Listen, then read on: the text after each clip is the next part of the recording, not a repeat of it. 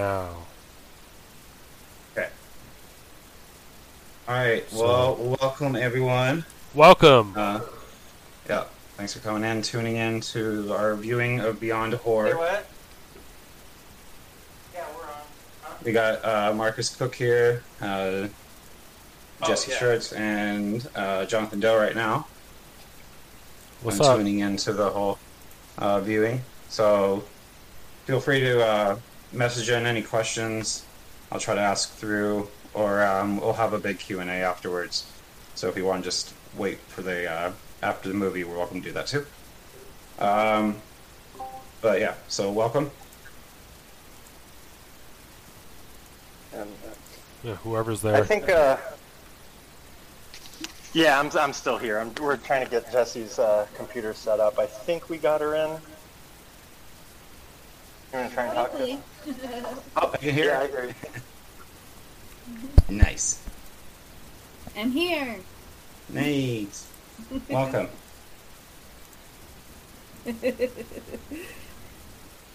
Cool. There's a slight echo, but I think it'll be fine. All right.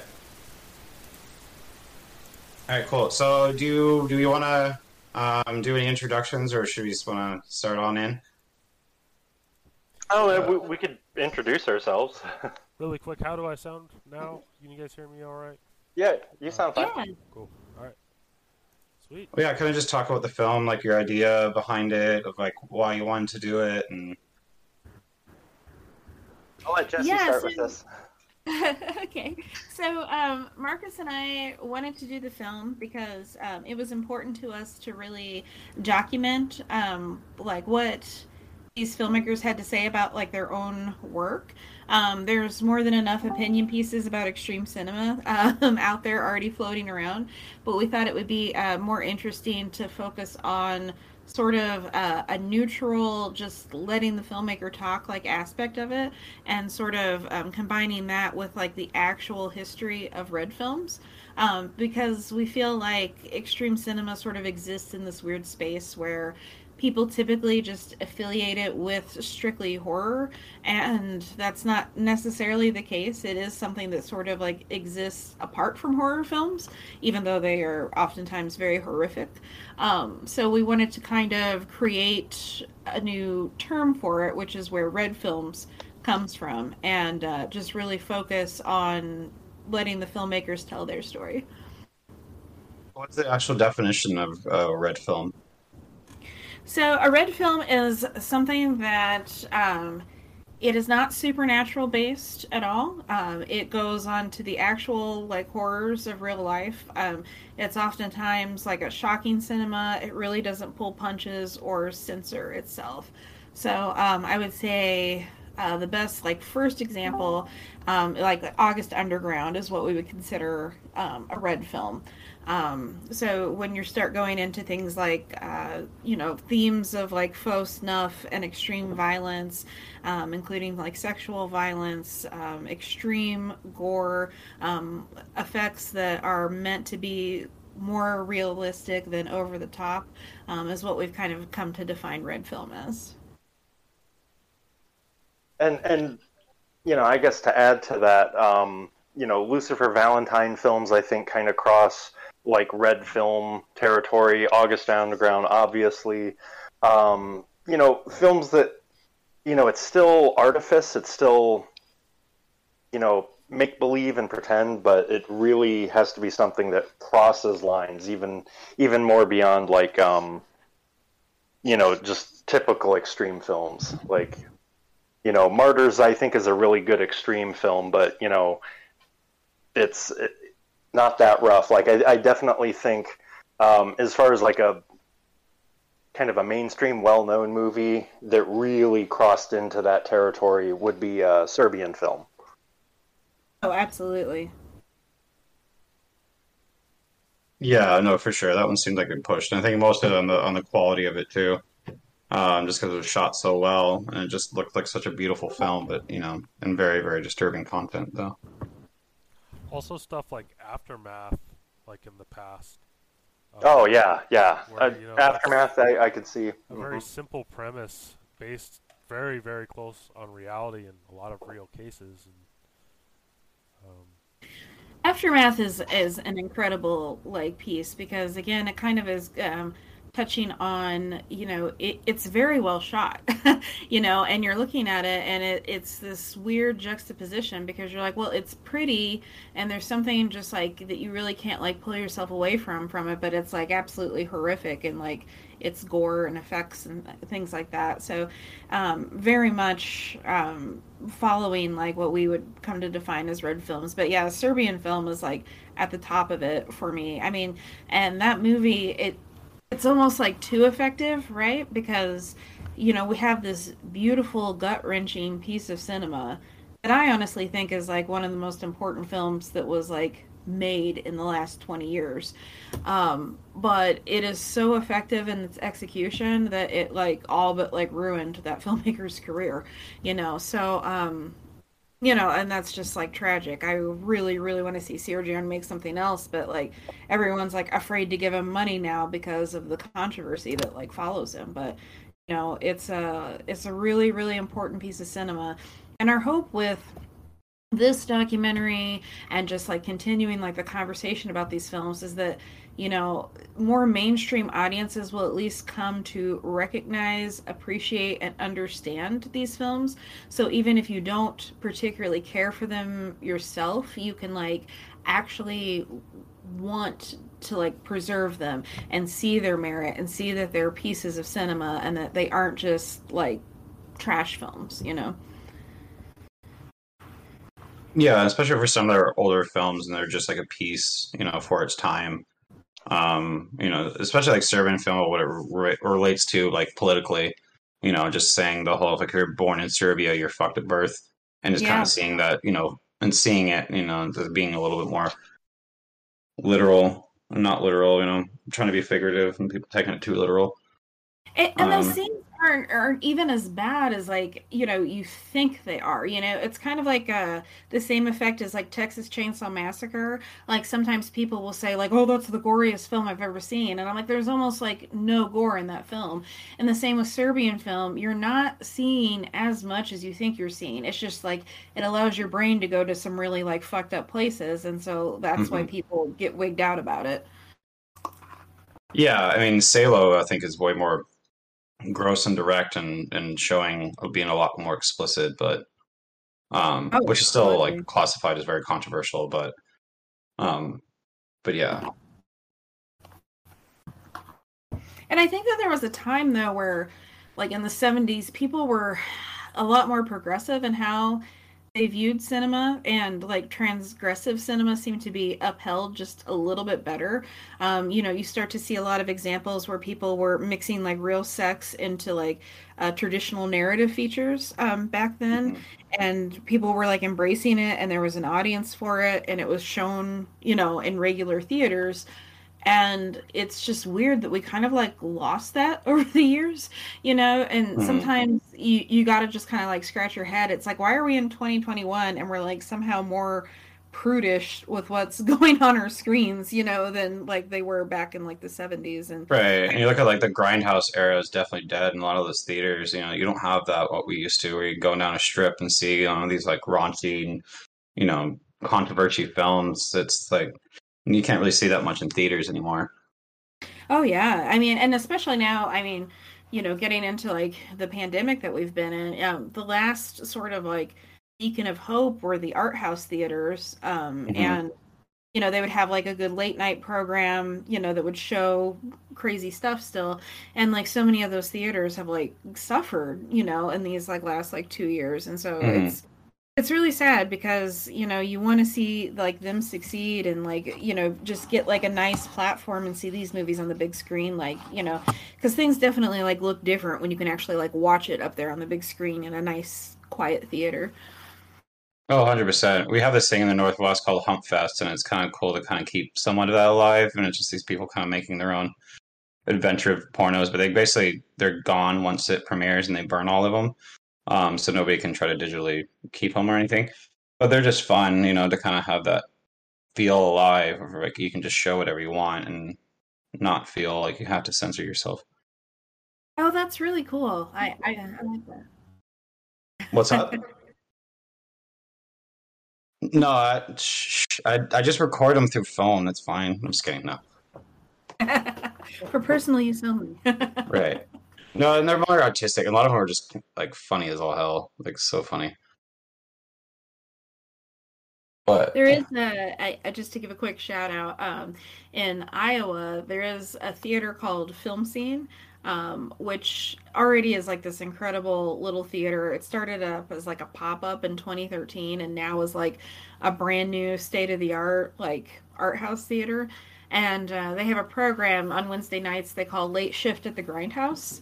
And it definitely um, seeks out not only the older films, but like the newer exploitation movies and weird stuff and um, they're big supporters of us but also just the underground in general so there are still some people you know keeping that flame going no, for sure. And and Cinema Wasteland is always really active in that, and you gotta appreciate them. And oh yeah we love cinema wasteland we've been missing it these last few years yeah, for sure. well, cool. Um, do you want to just get into the into the film? yeah Yeah, Do that? yeah, we can start that. And, um, are we going to continue talking through, or is Um, I was thinking because people can mute if they want to. So if they don't want to hear the commentary, they can always mute um, and then go back into it later if they want. I guess because we'll record the audio part um, if they need to. So that way it's kind of like included. We'll, we'll figure it out. But um, Just to let you guys yeah, know, I'm I'm not going to ask too many questions though. Um, but I do have some questions about like who certain people are, just so people can know Okay. who who these people and what they're about, and then we can kind of just watch and see what they say, um, and kind of thing. Or fill gonna in some spots wanna- that are quiet. If you want to mute someone or change their volume, you just right-click the pic- their picture. And it Mhm. should, should let you do it. Oh okay? Yeah, so people have a lot of control, um, which is nice. Okay. Okie dokie. Let's roll it.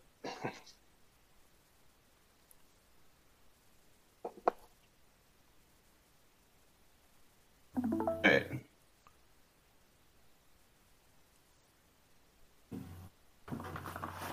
Everything coming out clear? Everybody needs to click on Christian's where it says live, and it'll say watch stream.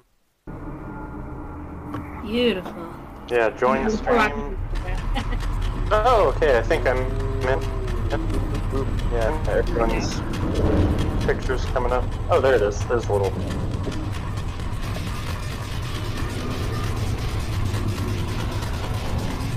Yeah, and, and message if anyone's having a problem.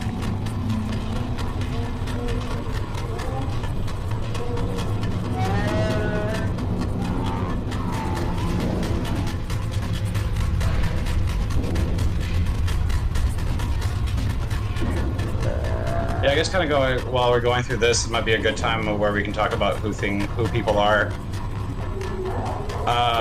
Because one of the ones that there's not a lot of stuff that goes on is uh, like Chris Niles and uh, Zoe Rose.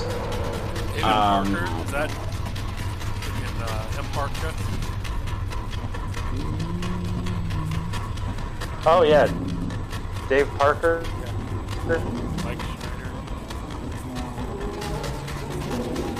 Yeah, Chris Niles and uh, Zobo. They uh, they got a an extreme film podcast that they do that's pretty good. Can you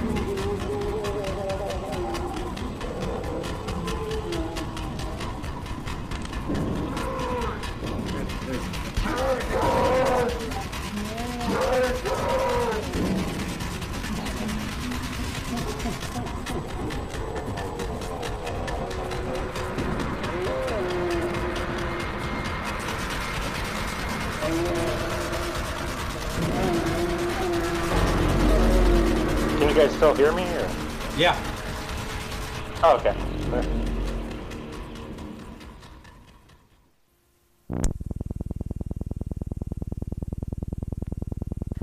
Probably the most extreme film I saw at a young age was probably Lucio Fulci's Zombie. I saw that during So what did he original direct? run. I would have been probably about five years old. It's a mainstream movie, but it was independent for its time. As Hellraiser. So, I think there's um, some You pretty froze extreme there, stuff in yeah. that movie. Jesus. done like a, a, quite a few series of like um like micro budget cinema and also um as an actor at this in way like a lot of stuff another like screen that. because So there were um the zombies on the most screen. recent thing that's kind of the like gotten infamous around that you might have gouge scene where heard from him is uh, this film called Death and, you Care, know, which isn't off in the out yet, but they've like definitely like it's- it's you know promoted it like quite a bit and stuff. And I would have been about five years old. He he's written Uh, quite I a few things like for first death I small budget saw scale. in elementary school was in the Oh, okay. 90s Thank you. remake of Lord of the Flies. Yeah. Really And then, uh, the yeah, that's uh, Uh, who's on. that's Uh, it's Cody. pretty big moment. Uh, Yeah, Cody's more of an illustrator, right? Yeah, he's uh he does like really cool like illustrations and is known for that. Like his work has like appeared on like Adult Swim and things of that nature. And uh, Victor Bonacore um, is uh, is an actor and filmmaker. grade. Um, his most so recent thing is, is approximately 11 Thrust that he's been promoting quite a bit. And um, he's also done uh, I like thought it was really cool. I thought it was a very different nature. experience than the other movies that I had been watching up to that point. I thought it was interesting how the movie seemed to be intending to make the audience feel bad, but yet um, I could also tell that there has there have to be some people. Yeah, and Victor was also who Smiling Man, right, for, um, like that and who for a lot of the something like that out. The last house on the Scream, left was uh, one Jimmy um, Screamerclauz was stuff. a good one that really, Yes. um, oh my like, gosh. Yes. Very good attention uh, as well, 'cause eye for this that. is- and he also uh, directed the And, documentary. um, I really liked the way Diary that the story Deadbeat turned about uh, Jim um, Van on itself. Yeah, and I love that um, documentary. It It's good. Became Yeah, um, he did a really good job full with circle that. with those people were I spit on your grave, and I was probably 11 or 12 years old. I think I was like 14 when I was at the video store and I saw the box for I Spit on Your Grave. And I was like, man, that looks fucking sweet. And I got the movie. in My audio color. keeps cutting like, in and out. Sexy woman on the cover. And how do you not rent a Does it? that's called I Spit on Your Grave? I read it on tape and I watched it and it just like blew me away. I really didn't understand like what I was seeing, especially like with the rape stuff, because I was, you know, I liked horror movies, and this was kind of like the first horror movie that I saw like a woman being abused.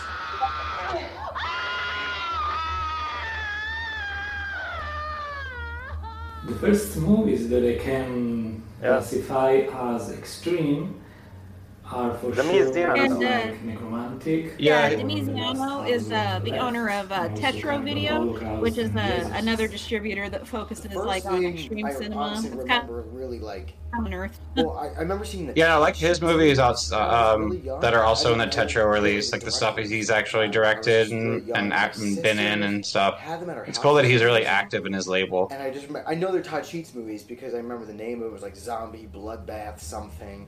And I was like, wow, the covers looked insane. They looked like homemade covers. And I remember watching them like, these are fucking insane. They're just over the top gore. But they were they were cool. And uh, definitely shouldn't have been watching them at the time. But they, they were they were they were rad. I remember that was the first stuff I saw that was like, ooh, that's gross.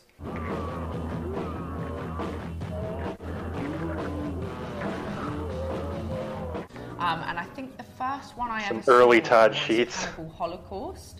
Beh, il primo film in assoluto di questo genere che ho visto è stata mm, Cannibal Holocaust. And uh, Poison Rouge did one of the parlavo, American Guinea Pig uh, films, uh, Sacrifice. She's the director of that. eh, Oh, cool. eh, così um, I was wondering about that one.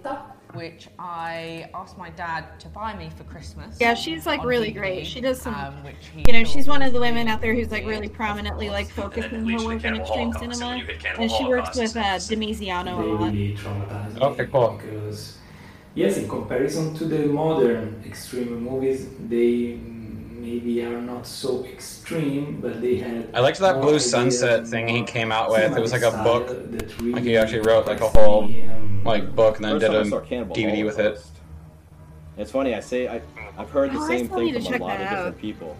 First time, you know, me and Rich. Yeah, I wish I could read it. I mean, it's, saw it's in Italian. I I was gonna just scan the pages and get one of those that movie for the translating First time, you felt apps. weird after watching it. It felt like you just watched something that you weren't supposed to see, kind of.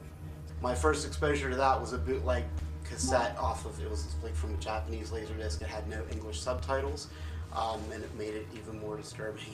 But you know, it, it made me want to seek out more. You know, I was like, so I, s- sought out more films like that, and that's actually watching Nekromantik is what led me to another film called Cannibal, not Cannibal Holocaust, but uh, Cannibal Apocalypse. So I was going, I went over and I babysat for them a few times. And the first time I remember being exposed to extreme uh, films was at their house, and they said, when the kids go to sleep, you're welcome to uh, look at our uh, collection, which was VHS. This was in the 80s.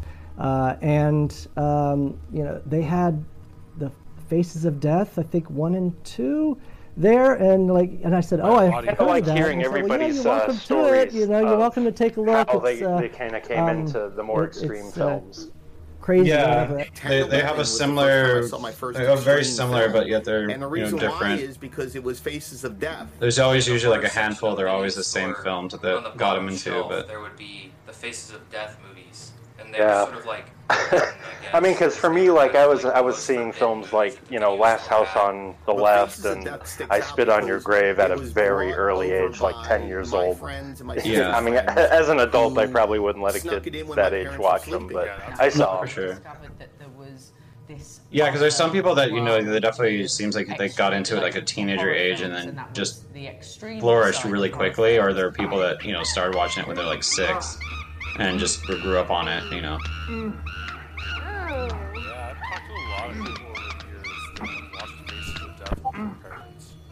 wow, but they just seem to be Oh, wow. really dangerous movies, and uh, that really was intriguing to me. Just in this restaurant and the ceremony of the Maasai. The human being was killing for celebration, ready to devour the animal slaughtered. Throughout history, it was believed that by eating the brains of this sacred animal, a new source of wisdom would be inherited, bringing those who Yeah, somewhere on YouTube you can actually find the behind the scenes of that monkey scene and the effects artist talking about it. disturbing, nasty, horror. Yeah, there, there's a documentary on it. If you get the And I DVD, did. I watched it. um, like, oh my it's gosh, called like this uh, is Fact or Fiction. More than I had ever seen before. and it goes into the whole. And I remember being thing a kid about 'em. thinking like, oh, that's, cool. Or, oh, I love being scared. Or love being grossed out. Loved being grossed out.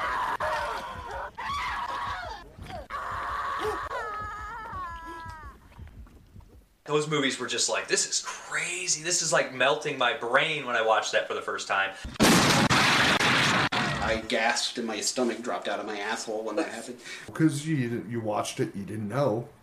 It's that moment.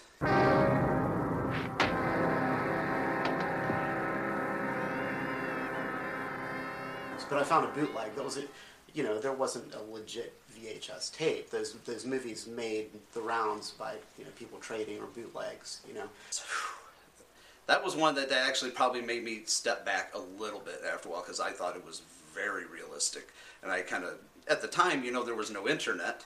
So you could, you know, look on Wikipedia or look on Google and find out whether or not things were real or whether they were fake or not. But I questioned reality at that point, or whether or not, you know, at such a young age, or whether or not this stuff was like snuff or not. But The Faces of Death, um, I think some of it was not um, real, but at the time it felt very real. And I was like, wow. Um, I mean, you can go back to YouTube and find all my old reviews where I'm 15, 16 talking about these movies and things that were coming out, Murder Set Pieces, the August Underground movies, things like that. So I've been on it trying to track down these movies since I was a wee boy.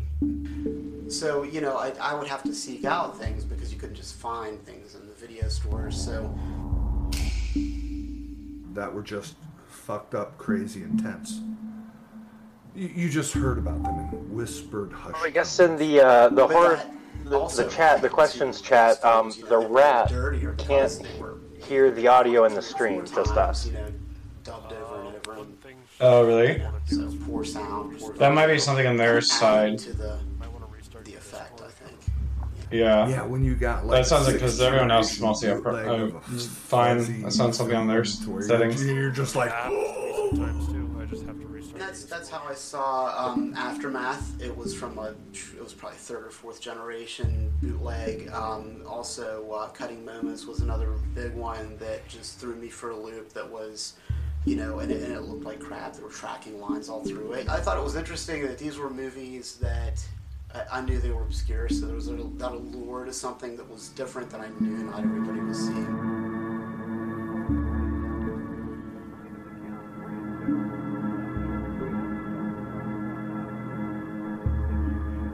Just seeing things that I knew um, were pushing the limits, you know, and I, I wanted to see those limits get pushed further and further. And, um, you know, uh, most of the movies I rented back at the video store weren't doing that for me, so I was having to find other outlets.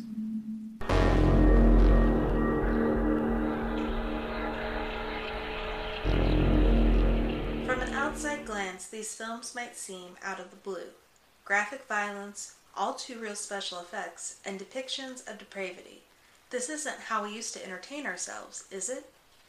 In actuality, violence and exploitation have been used to educate, threaten, and enthrall us for hundreds of years.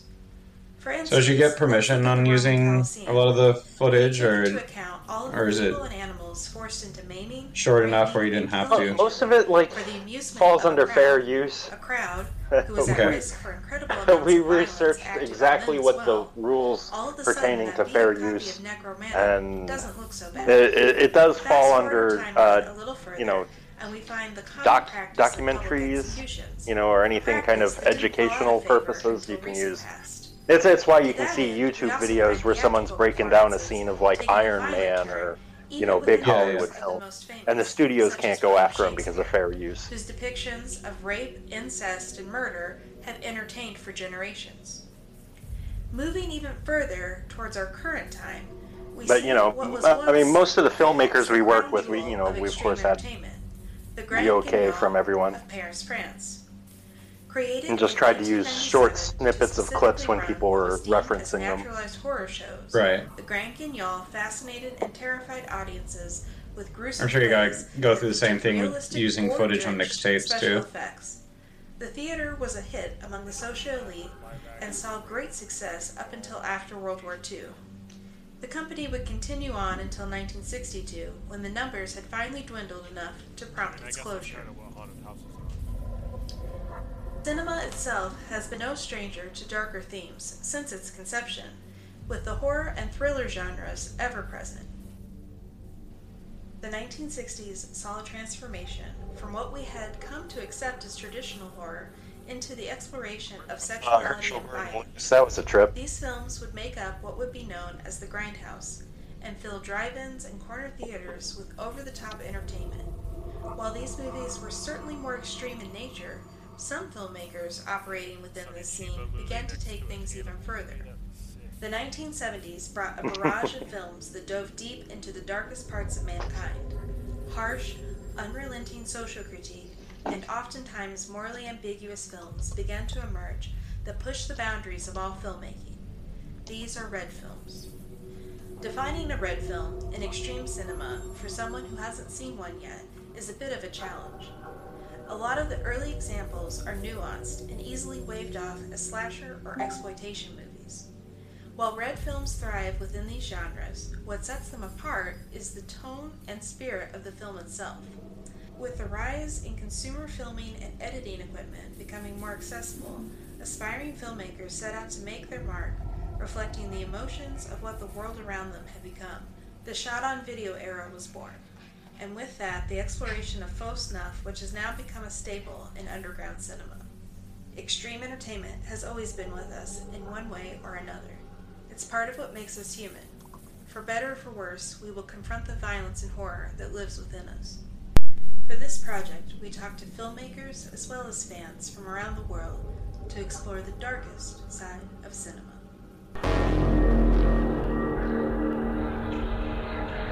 Now, did you guys watch this beforehand, or is this your first time seeing I've this? seen it. I don't think Ian's seen it. No, it's my first time. I've been looking forward to it. Fear is one of the few emotions that you don't necessarily feel on a daily basis. Mhm. So you feel kind of love and happiness and all of those emotions.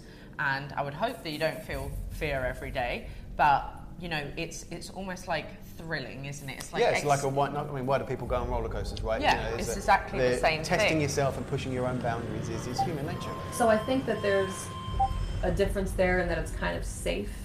You know, you you can feel a little guiltless watching stuff like that because you know it was created by another person. You're not really watching someone else's pain and suffering.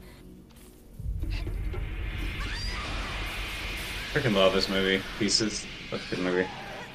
Yeah. Just the whole beginning too, just with the puzzle, and he just Oh, still finishes the puzzle when you afterwards. After tell playing. people like- like what kind of movies the subtle they're details is great. Um, you get some reactions of like shock and like, oh, I just, I, I could never watch that film, you know, and I just don't understand how you can sit there and watch that, and you know, they go on and on about it. Um, for me personally, and for other people that I've talked to, uh, watching red films is really almost like a sort of therapy. Ah, that's so sweet. It's painful. Oh God. I think the appetite would have always been there. I mean, I think, like you said, humanity has always had a fascination with the morbid. I think. And those guys have a I mean, great podcast. fear If, like if you are seek them out, Zobo with a shotgun, I think, is their podcast. You know, Okay, it's cool. the feeling I get Like when uh, they really do my some brain good is stuff. processing something. I'll have to check them out. And I think with the Grand Guignol, you know, it was the first place where they. I'll be honest, I didn't really listen to many other podcasts and the to audience reference my podcast. I kind of just went for it, so in I'm now kind of listening to other people's podcasts. of, you know, murder, To kinda get ideas. rape, all the horrible things, without actually doing it yourself.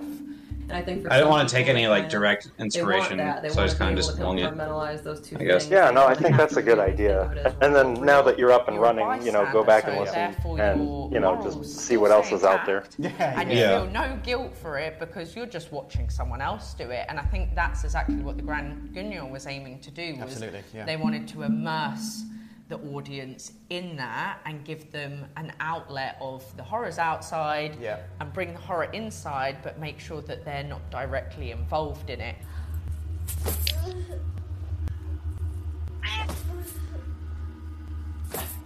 I think it's, for me, I think the simple answer is well, they're, they're one and the same thing. It's fiction.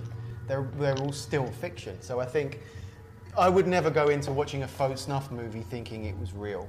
So I, Yeah. I don't know. So am I am I going to be sort of conditioned to think? Yeah, that was paper. about Piper. I just got if out of the room. I mean, I think I certainly prefer films. It was like right um, when He was trying to jump on the freaking lap. I was like, get on my lap. So it wouldn't So Fraser's gonna I- jump on the computer and cause some problems. by So. watching a faux movie I just just thought because that that I'll girl be from thinking, Devil's to myself, why am I Experiment watching meowed this, when or she got slapped. Sort of has this been made? So perhaps I would kind of have more of a strong reaction to something like that. That's a good I mean, sound effect. Yeah, For for, me, the the faux snuff stuff is the stuff that that gets me, where I'm like, I'm I feel like I'm almost Yeah, there isn't too much like use of like reality animals of killing it. Humans like that, like a, more like with to watch a cats. narrative. I remember that one just, like, with like Tales from the Dark Side. I think what it really oh, comes Oh yeah, to is or or that movie, The Uncanny. message.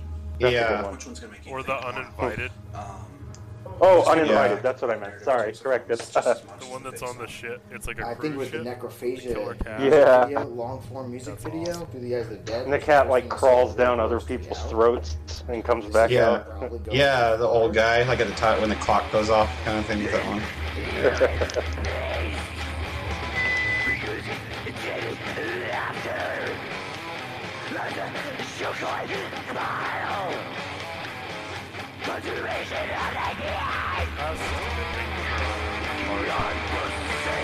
Maybe you can make a par- like a parody of all these animals get back at Mora and Dora I and think start it like when I was watching um, taking Benj back with these Couple of artsy directors. Left, which is it's yeah it's very faux snuff, and I also watched it on like uh, a weird Japanese porn site, so it was Like have a movie very with uh, strange setting. Ruggedero Um, like getting but attacked yeah, by that was the first film that I watched. Right. And I kind of was like, Actually, the feel Ninja Turtles. like this is almost too real that I feel very uncomfortable Yeah. watching it. No, I want the original Ninja Turtles like fuck up Michael Bay or something. And then I had a same Oh, have you ever seen the Monsters yeah? Underground. Ninja Turtles. I've given up once once Michael Bay ruined it after anything else. Get your fucking head over here. Sniff that. See, I don't hate Michael Bay as much as you. What's it smell like? What's it smell like? What's, what's it smell like? No, what's it smell like? And it's like Except maybe somebody watches August Underground and they don't quite get it, and they don't get the message, so it doesn't affect them as much. But maybe they watch like Henry, Portrait of a Serial Killer, and like that clicks for them. So like they get that. That was his brother too, which was funny. You, as In that scene when he's making him smell his ass. Wanna, I want to see it out of pure. Oh, I didn't know that. Yeah, Ah. curiosity. Yeah. Even if it's going to disgust brother and you, his and you know you're going to hate it. Yeah, something like that. At the same time, I Can't verify that. there's it's in our always that sense. episode. I think that the audience, uh, in first place, is attracted by those titles because, in some way, they offer um stress reliefs, um or also because they watch them together with other friends and to watch who is scared, who is. It was his brother and his cousin. You know, they're just like, "Whew, did you see that?" Like, yeah, and then you kind of start up a dialogue with somebody who's like, you know, I always feel like it's it's less dangerous to watch it by yourself because you're just indulging yourself. But if you're watching it with somebody else, you can kind of look and see what their reaction is and kind of feed off of it.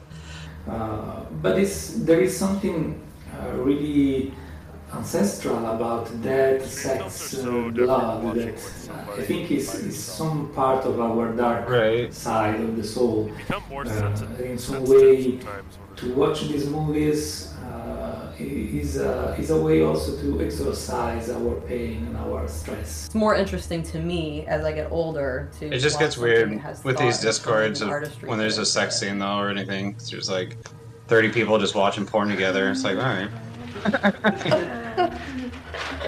None of these go. She's scared. In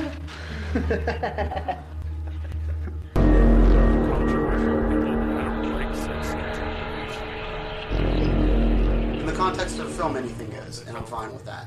Um, as far as I, I don't. Ian, did you switch to your other mic or something? Footage. It's it's just not my thing. No, I'm there's, there's no context. There's no you know.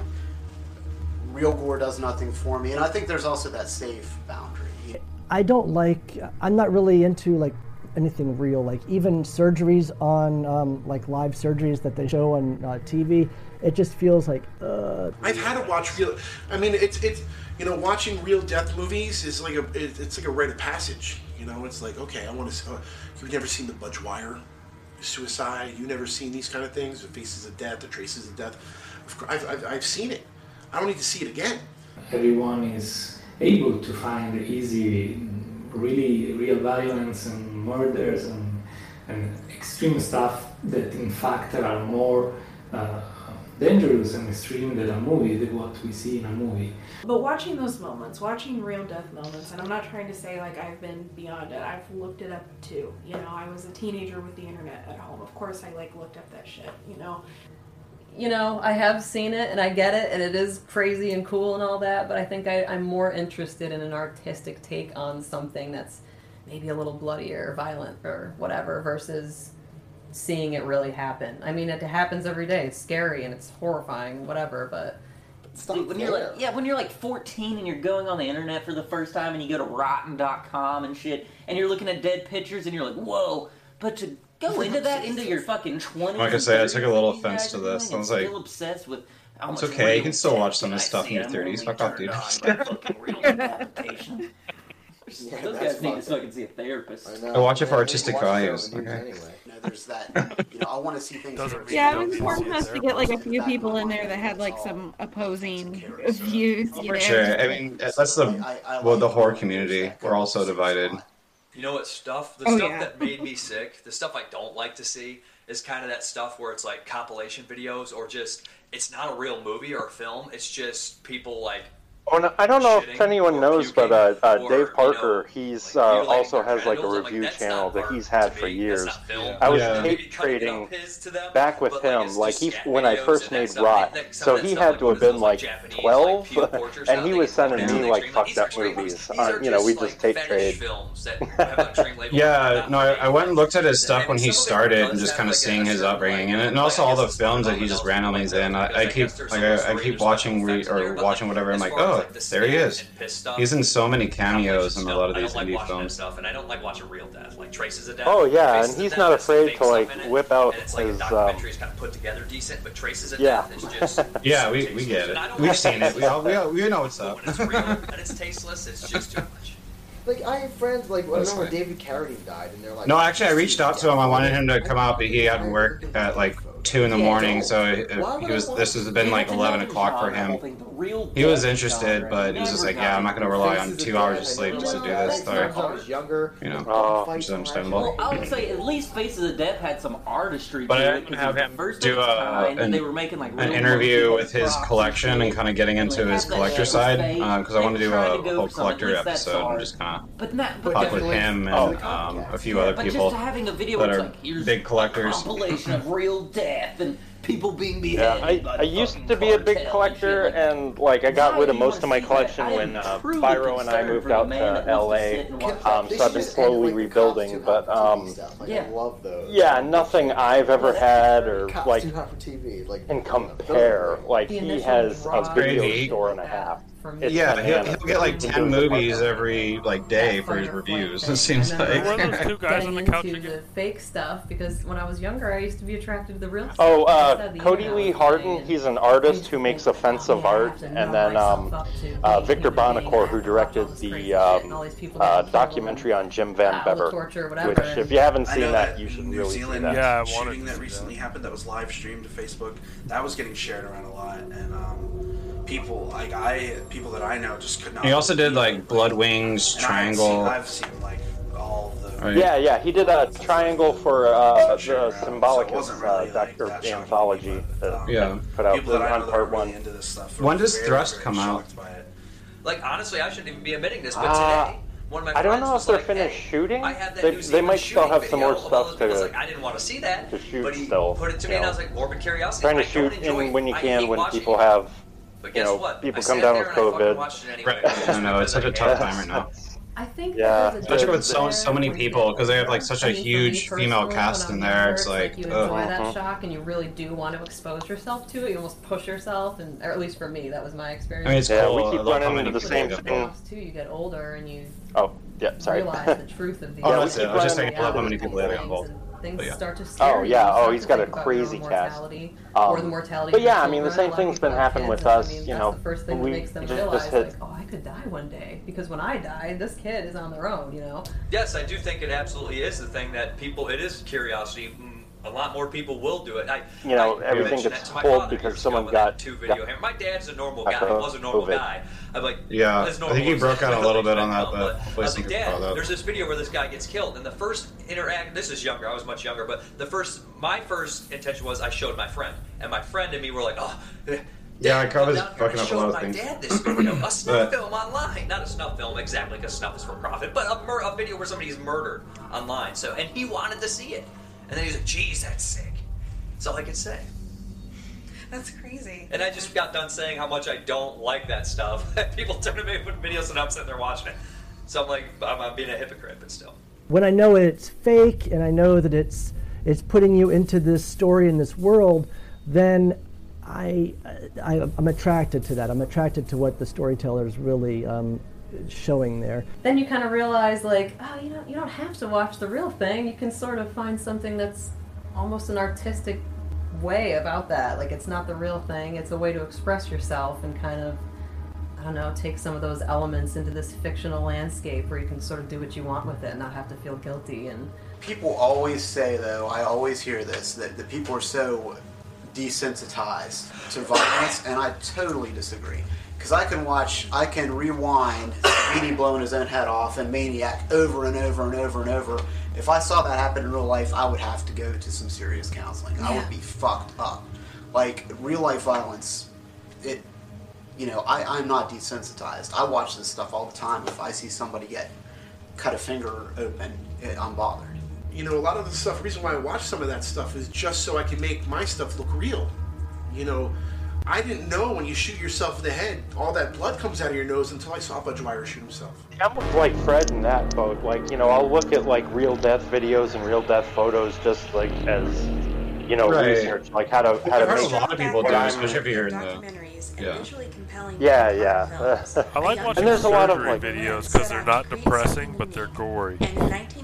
Oh yeah, I mean we did the same thing. I, I watched a bunch of uh, videos uh, right before doing Bloodshock of specifically medical procedures involving like the Gigli saw, and I was like, oh my god, you know Steve's like, oh we should you know use a Gigli saw, and I'm like, oh that's like dumb thing from uh, what is it uh, audition where she's like kitty kitty kitty kitty, oh, and I oh, just yeah. I, I was like, oh, that seems such like a cheesy thing. And then he goes, no, no, you have to see surgery videos. And so I was looking up surgery videos of them actually using it, and I'm like, holy fuck, I gotta recreate that. So it's kind of like a garrote wire sort of thing? Yeah, yeah, exactly. uh, yeah, I guess medical name is a Gigli saw. Yeah. What's that um, black and white with the penis getting cut off right there? Oh, um, er, with, with um clippers. Yeah. I, I wasn't watching. Um, yeah, that would have been um. That's from York Death. Jörg Buttgereit film. Yeah. Oh, that makes more Death sense. Death King. Yeah.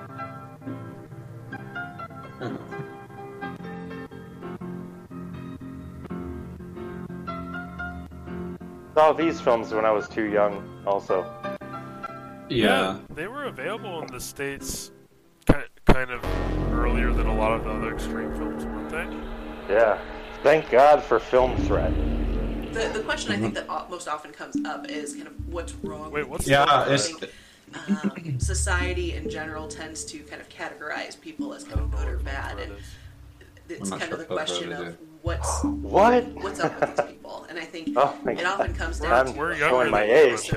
I'm, or like I'm showing my age. Holy shit. Way. Um, uh, yeah, they, uh, means, that, that was like the first uh, release, official release here in the states. Kind of uh, film threat. Uh, they had a magazine and then like a little um, so kind of I, I, wouldn't say a bootlegging operation, you know, because they kind of did things kind of legitly, um, but they yeah, put so out a lot of like early films. Of, like, uh, was that Todd Scherzel? And, and really I think Todd Jersland was part of it. I think maybe some of his films were released through Film Threat. As a psychologist, we yeah, use desensitization as a way like to help trauma like victims. Having somebody who went through something awfully traumatic so. talk about that experience I, over and over again, having them share that experience up. over and over again, um, visiting the place where it might have happened, um, and kind of confronting that head on.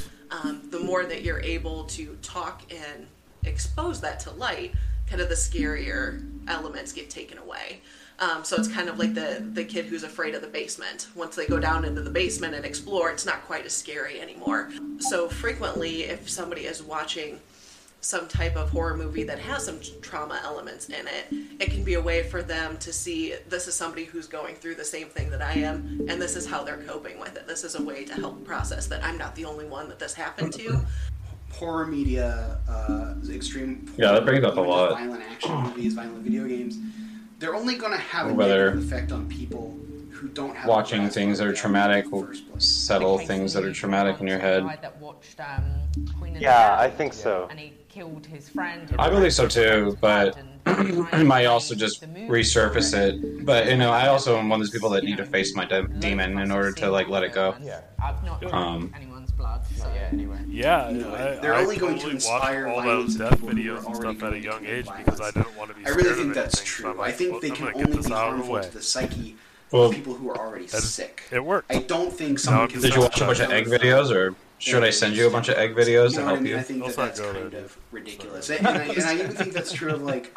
Oh no! Now I gotta know. You know like live yeah, I have a phobia of. I think some people can watch, you know, like like um, like hard boiled eggs like or any most pretty much any kind of cooked egg. Like I'd rather eat a raw egg than really upset them, but it's not going to turn into something. This is the worst film ever to watch. And people who are already sick might watch that and be like, "Oh, so that's how you chop off raw egg." I've been wondering about that. You know that kind of thing. So I do think that. What a bizarre one.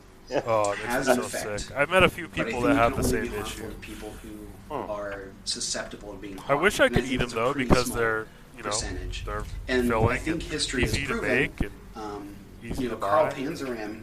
I think I'm. I think I'm gonna make a horror, you know, like an egg horror movie, just for you. Killed people and was really awful. So I, think that's I, I, more like you. You'll never watch it, but it I'll, I'll, make matter. it in tribute give, to you. Sounds more like a jackass prank. Change the specific way they're going to do what they do, and it, it makes a really fun scapegoat for them in court uh, but I, I, I, don't think that you know a movie can make someone into a, a killer or a maniac. You know, we live in this world where it's perfectly acceptable to watch TV shows like Sex and the City where it's like four women who are all super successful and you know they live in new york and it, it's all great but oh my god like you know their lives are ruined because like some guy didn't call them back or like stopped fucking them or whatever you know the subject was like that week in the tv show. And it- it's totally socially acceptable to watch that to watch people fall to pieces over all these like bullshit social constructs and we try to act like that's not damaging and like that's not fucking people up. But then you take a film that is raw and honest and is like hey you know what? Rape is like fucking ugly. Revenge is fucking complicated. And you try to condemn that. You try to like make it so like those films like don't get seen. You try to put them on blast. I mean to me like red films are far more honest and far more therapeutic than any bullshit that you're gonna see like on cable television. Um, a lot of people are drawn to this genre because they had something fucked up happen to them in their past. And watching it on screen in a fictionalized context is a way to like have control again over a shitty situation. It's like when I put Last House on the left up on the screen, I made the deliberate choice to put that, you know, in my player. Um, if I need to pause it and take a break, I have control over that. Um, I know that they are actors. I know that at the end they're just portraying something and that I'm not actually watching it happen in like real time.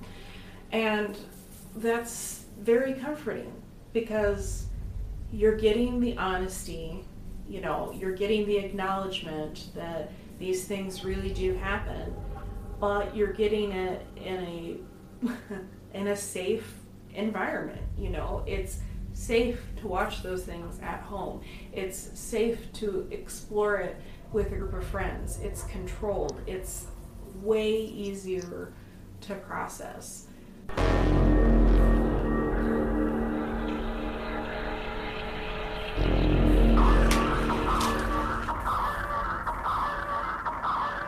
Do you feel, Marcus, have you ever like pushed back on some of the stuff that you've put out, or do you feel you've pretty much put out what you wanted to? A market and a uh, an audience for everything. Oh, who was that too? At the first part of it. That was Christian. off. That was Christian. Tenderloins. We, I was just asking if you've uh, if you feel like you've there's been limits that you wanted to push but you couldn't, or you feel you've always just kind of portrayed what you wanted to. Seen it all. We, you know, I mean, Oh, Hollywood. but who was the uh, question out to? I, it, it, Mark- it was you, cut off at the Marcus. beginning. Oh, Oh, me? you. Oh. Well, I think all movies, you know, Uh, that try to you know try to push that hmm. envelope and, and, and go the distance and change. I, I think in um, They just need to Bloodshock, make it look and feel like as I, I didn't want to push we all know the two special. We know actors, we're watching a movie. you know, at the end When you feel sequence. like you're not watching a movie. I didn't want to push them But it's just past it- their it- comfort zone, so I just kind of the let them do as far as they would go. just to get your And it was funny because after they both finally saw the cut, both of them were like, "Oh, we should have gone further." And I was like, "Well, yeah." reality. I mean, what we got was good, but horror films. you know. nowadays when people go ahead and see Yeah. uh, this kind of content, it makes them feel uncomfortable, and they go ahead and. No, I like how that was the only shot that was done in color and the rest is black and It white. may I like one of the the whole most polarizing films because there are people Comparison. who absolutely are disgusted by Yeah. the first one and, and even the second one, but the first one because You came out with a color version of it, right? Like a full where the whole thing was in color. shocked by but there's also a portion Yeah, who there absolutely is love the an entire color version, um, and it's different and the original. sort of original cut. I kind of changed like the order of how some of the scenes played out. Um, I cut about ten minutes out of it, uh, but like you know, as I was editing, at some point, like I had. Like I don't know. I think I had like a dream or something that it was in black and white. And when I woke up, I was like, "That's it. That's." I'm like, "This needs to be black and white and have a like a fade to color." And like Stephen Biro actually fought me over it for like the entire time we were editing. He didn't like that idea at all. He's like, "No," but then like yeah, once we kind of saw it and saw it with the audiences and you know the reactions to it. I think I think he kind of embraced uh, the, fans, the black and white version. But yeah, there gonna there does exist a full like ten minute longer cut that's all in color. So if you can make them, Mm, Who released that? Good job. Uh, no one yet. Um, I think the plan is uh, uh, Steve wants to do four more uh, guinea pig films. Uh, Jesse's directing film, you know, Chum Bucket, which will be the I next mean, one like, after Slaughter of the ripped and shit Swine. like there, just- And then I think once whatever the You know what I fourth film is So, going to be, he wants to do a box a set fucking, you know, of kind of like a like. It's the way that was kind of that was shot. That th- that'll go with the other box set, like a side by side box set with eight films now, and then we'll have like alternate cuts of stuff. There, uh, he wants he wants to do like the the snuff cut of uh, Bouquet of Guts and Gore. So this is you know, weird. so The instead first of seeing the directors talking to each other because you're watching uh, a snuff Netflix, 'cause I film be made, this, like what would the the film day, be all cut together was kind of without all Wild Wild the West, and there was a lot of talking? really, and um, then he, he also wants to there. So release the like the full extreme film color I ever saw Bloodshock. a movie called Oh. uh, Scrapbook, uh, which was super fucked Is up. there gonna be an, is there gonna be an eight what I was watching, DVD box set then of of the the whole American Guinea Pig eventually? Is that what you're saying? Not so. Um, I think it's just going to be like Um, but yeah, another was- I'm sure four pack once we get the fourth film made. But, um, and then No, they that just pack is way out of, side. out of print from the first Oh release. Yeah, yeah. Those sold like hotcakes. Yeah, because I yeah you don't even see people hold on to that shit. They don't even sell that. I never see that up. you can still sometimes find the original guinea pig box set, but that's like you know, back in the Yeah, day it used to be up that's for like fine. 130 bucks, but I've seen them like you know 250 now. Yeah, no, I have an easier time finding the the yeah the just original guinea pig than the American box set that you guys came out with. was directed by Eric Stanze. The American Guinea Pig box set was only available through the uh, Indiegogo campaign, and so there was only like a really limited amount of them made. Like I think there's, I don't even fucking know. So there's pro- there's actually definitely less of the American Guinea Pig box set than the Guinea Pig box set out there that are Oh out yeah, loading in the yeah. It's wild. probably right like a hundred. Yeah, it's, it's probably like a hundred or so. fact that they shot Steve would know the, the total number, but yeah, like with the American guinea or, or the original guinea pig box set, filmmakers happened to I think there was like ten thousand units made. That was back in the heyday when when uh, Stephen Biro could get his films in Best Buy, like because Yeah. that's where you could buy The like thing, the thing fucking about Scrapbook guinea pig films it's is Best kind Buy. of a good and bad starting point because I think it's a really good extreme film. Yeah, Um, because I even don't though know. it's, It's crazy the good old days guess of it's that. Technically exploitative. There's also People don't care like uh, care at all about DVD behind um, and stores at all being now. told. Mm-mm. But I think the you know the physical media collectors, I, I don't think that'll ever go away. I oh. mean, there's Oh, still no. people who collect Very records, and so that's hit a big surge. So I think it's a feature DVDs and I mean, it feels almost you know, I mean, like I collect Blu-rays now, but I, I took forever to get into Blu-rays because, like, Yeah. you know, I'm like already seeing like, oh, on the horizon is 4K DVDs for a 4K TV. Like, I've, I've fucking never switched up from a, you know, a, a 480 TV set. You know, Um, we we got a well, a little feels flat screen thing, but it's 720. That's you know, the biggest thing we have now. Like, but I can't even fathom a 4K TV. Yeah. No, I have a I have one technically, but I don't have a 4K player, so it's just like it's like okay, cool. But yeah, no, the the whole thing is like because you see the people that still collect VHS, and then you see how that's never gone away, and it, if anything, it's like getting bigger too. And it, So it people don't just- care about the media like, it's type, shocking, whether it's but I newer and whatever they like, actually are looking for that original stuff. like it wasn't just gritty Ooh, look. that's gross, and then I move on. Because some movies are like that. Uh, Emily had. And and then you have the other It's fans. just You know, incredible. th- there's a then whole two faction guys who's who like so first time ever persnickety. acting. It's like, First oh, time ever I got this on you know Blu-ray. Makes This, or, movie, you know, it, it, I, all I more expect this to be phenomenal. like Uh, she the literally best gave transfer all ever. to that You know, and that's performance great for older and films that can go through really like a made the film film cleanup process, like you know, a post-digital cleanup process. Right. But you know, I mean, if you if you want to collect some like you know Donald Farmer titles or some you know the Polonia brother titles, things that were shot on a scene where VHS, and switch them over to like Blu-ray and 4K. They look like intense butt.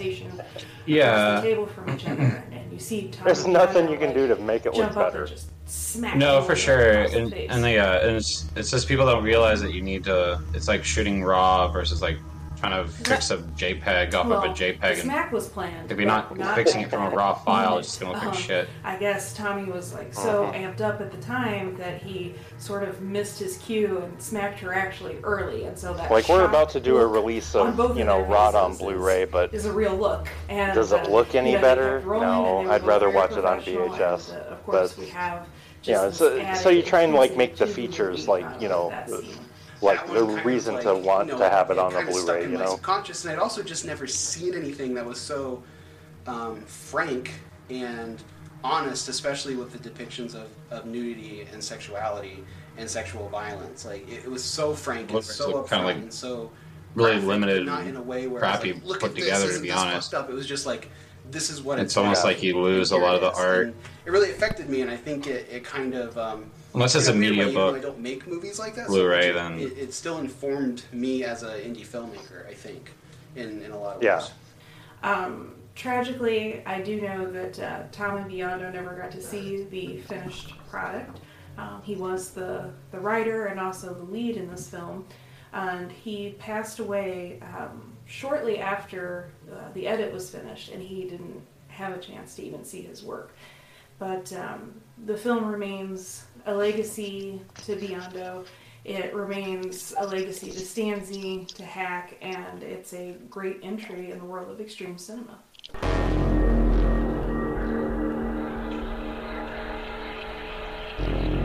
What's funny is the older I get, when I was a certain age, like 12 or 13, maybe some like gore effects would make me sick, like queasy every once in a while. But the older I get, like I feel like I understand a little bit more.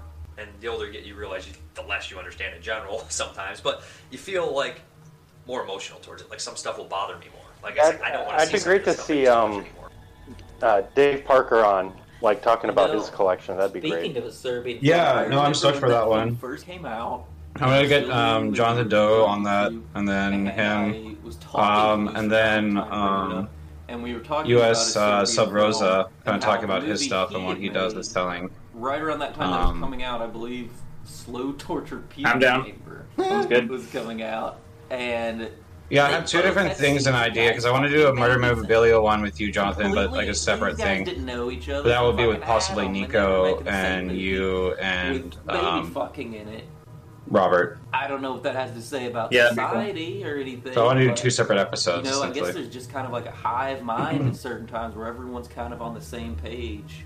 Oh, um, hey, I think Uh, extreme John Doe? cinema yeah. gives the opportunity Um, for a lot of people L Y X dot X E who have seen all the Hollywood Y stuff.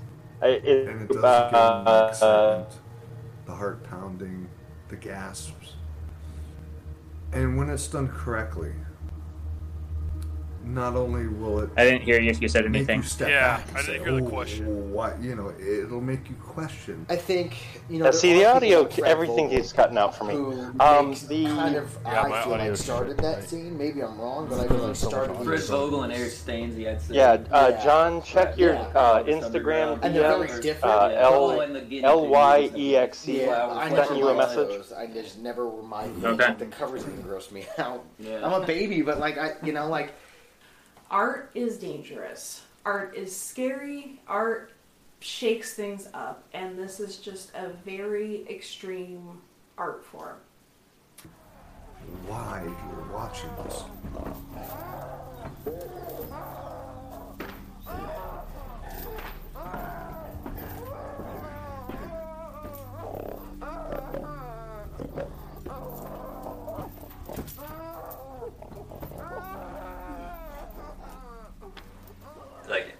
feel like somebody's being truly exploited. Like, I'll use this The Bunny Game, for example. That movie, somebody's in the movie, and, and, I'm uh, fine. It starts off like an art film. You're like, who cares? Somebody's peeing for real. I'm all about that kind of weird stuff for real. But when it comes to she's being branded for the film, and it's like, oh, she wanted that. It's just like, that's like real pain. You could really hurt somebody there. I still haven't seen Bunny Games. I keep needing to watch it. I have the, the Blu ray too, speaking of Blu rays.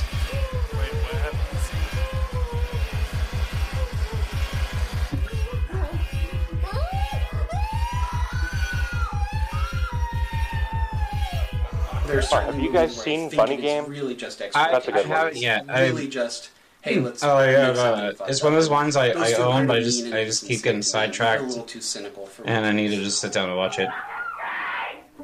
Yeah, it's a good one. I it's one of my favorite uh, extreme films. I like think I, I, don't know how what it but because like in terms of, day, like for me, the whole limit is extreme films, it's one of my favorites. Yeah, I mean, I, loved it for the trailer and like for what it was. I was like, I, keep getting, you know, I, I was stoked for it, but I don't know what.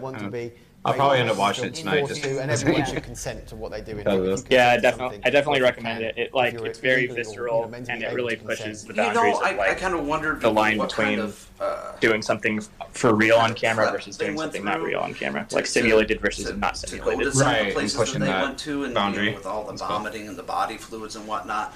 And my opinion is this: it's no different than watching any other kind of film or any kind of even a pornographic film. If you know if there's an understanding there and the artists involved, the actors, the crew, who is this? Have an agreement of what's ha- going to happen on camera. You know, as long as well, that's uh, Cameron Scott. He's no indie filmmaker. He loves all kinds of films, but piece. you know, I don't think it really crosses. Just a good interview because he's.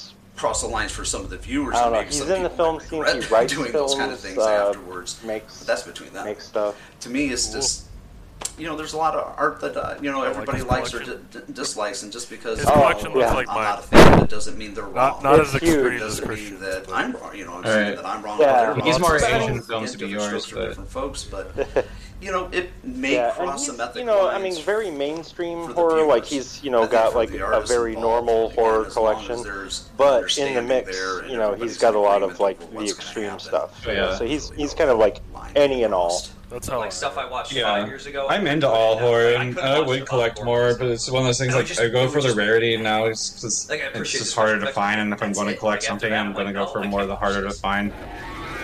Yeah, um, exactly. I don't know. Like there's people still doing stuff that are, I guess, that are cool. like like Lucifer Valentine's doing his thing. I personally, I don't really have anything bad to say about him. I don't know him. I don't. They're not my cup of tea, movie wise. They're just not. But I don't. Hi, Lucifer. yeah, right. but like. Uh, that is someone I would love to actually chat with. World, just know I'm like I'm not gonna just not go down your throat and like Dude, attack you. I actually just want to talk. Three movies out of puking. There's got to be something to it. Yeah, and it's just. It would probably be pretty hard to yeah. get him these days. I know, especially with all the allegations and stuff. He's like not trusting of anyone. Was. I'm sure. Yeah. I would yeah, take into uh, that room and let you see what's going on. It's pretty hard to talk to, like right now, because that's a rubber fucking prop. Just keeps like researching. so I'd rather you know go over here and you know yeah. tries focusing on something else and you hear It's hard audio, to convince him that he's not going to be ambushed, you know. Right? Like no, no, we're fine, we're fine. I was like, now that we got him. Uh,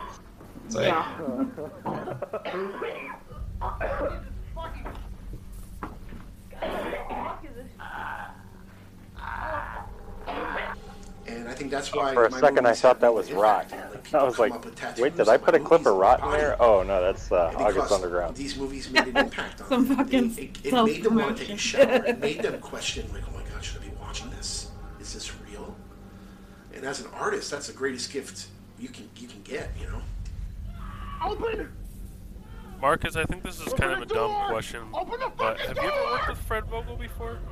Open the fucking door! No, never got to work with Fred. Oh, so that wasn't a dumb question. For some reason, I thought it was like, like there was a really obvious movie that you guys did together. But I can't like couldn't think of secret of Hollywood. Like, no, no, and it's weird. Both of us kind of knew who each other was, like growing up. Like I knew his, his films. I, I had done something called Snuff Perversions that kind of predates the uh, August Underground films, and so like he kind of knew of my stuff, and then he knew of Rot, and I knew of his films special when August Underground happened. But yeah, it's just, I mean, we never crossed paths don't really until uh, Slaughter in go out there, they Syracuse uh, Film art, and Festival. that's the way And uh, yeah, we got to meet then, and like, yeah, we'd love to work together. It's just a matter of trying to find the right project that would You know, it's work out. You guys pan are talking about that, but it's really meta because you did do a project. It's called Beyond Horror. Oh, We did. We did a what? mind blown. Yeah, you did. You already did a Uh, project It's in that together. Category called I'd call Horror. sleepover dare movies. It's the kind of Oh. movie you bring it a Oh, I didn't even think of that.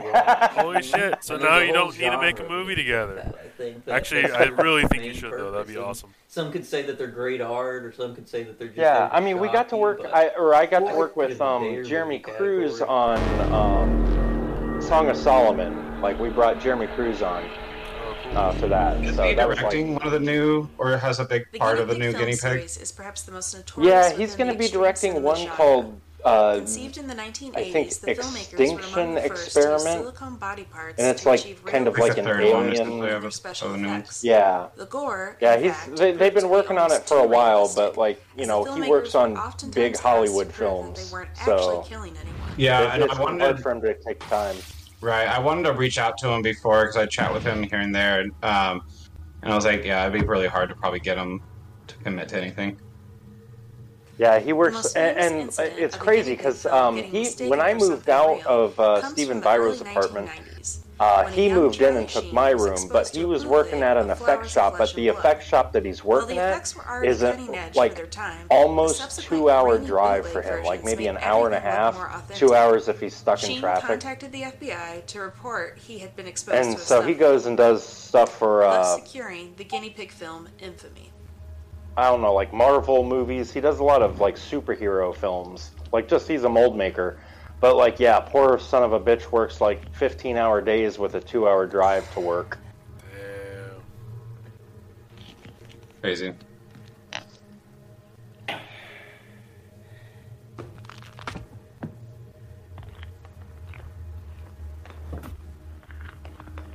These effects are still so good. Like they still.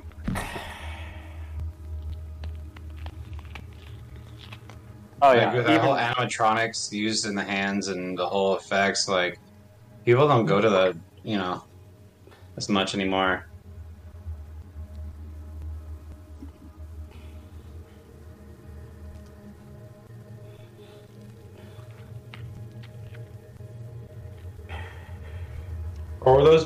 The Like how underground how bootleg do scene like for years. kind of explain that shot to us, Marcus, of like how that would work, the most complete and like cuts. severing the hand and making it like filmmakers contacted the owner, all safe. Stephen Oh, with Two, uh, it's order, um demanding that he like a puppet hand that's controlled underneath the bed, so there's and made a wires and tubes going down release underneath. the It's like you know just a creating a new silicone.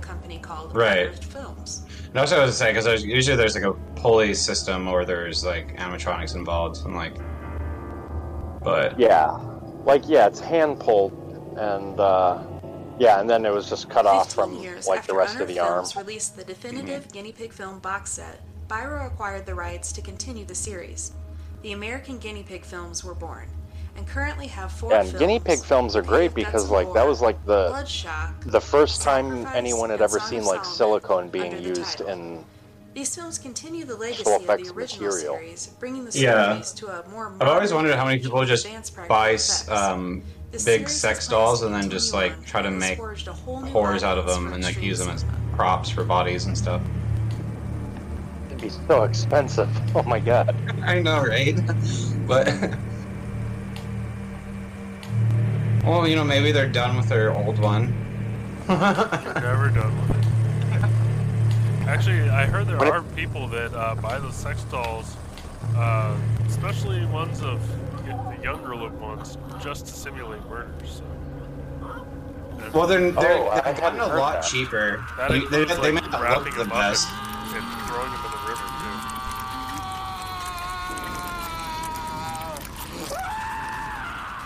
That's crazy. I and then I heard had the that. same reaction with August Underground. It made me feel very filthy after watching it. I was like, I kind Sure, of just that's want to go the Necro have a Collection shit came from, too, a lot of those. That that didn't that I didn't watch it, and even though I know that Yeah. it's 100% not real, it just it feels so close and i think the found footage element of that helps Mm. a lot because it's you know you are so close to being that person behind Yeah. the camera that it makes you go oh this is it's just a bit too close to, To the reality of, of what it could be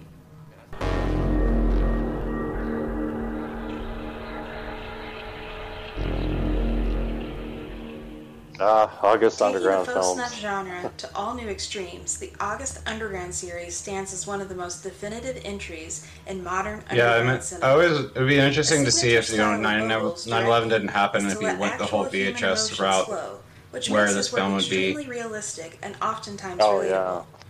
Everyone knows someone who acts like the characters in August Underground, and that is what makes these films so terrifying.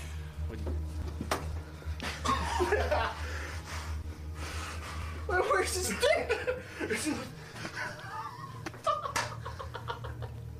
And I think the, the first August Underground is actually super effective at being what it is. Like it, it feels real. It, it has that feeling of, oh, I'm not supposed to be watching. I'm not gonna lie, it took me like three or four that- attempts to finally watch movies have, the uh, faux- if you call August Underground all the way through the original is when I first heard about it and like got the Um, file and that's, like, that's the visceral feeling they it took me a, like, a bit to oh, get I through it. This and like I should not be watching this. They they they send you back to like being This is like a kid bit and, ago. like seeing a horror film like you know when your parents are asleep and you're not supposed to. like- and that was the- it, one it of the conjures up that that set me feeling in you.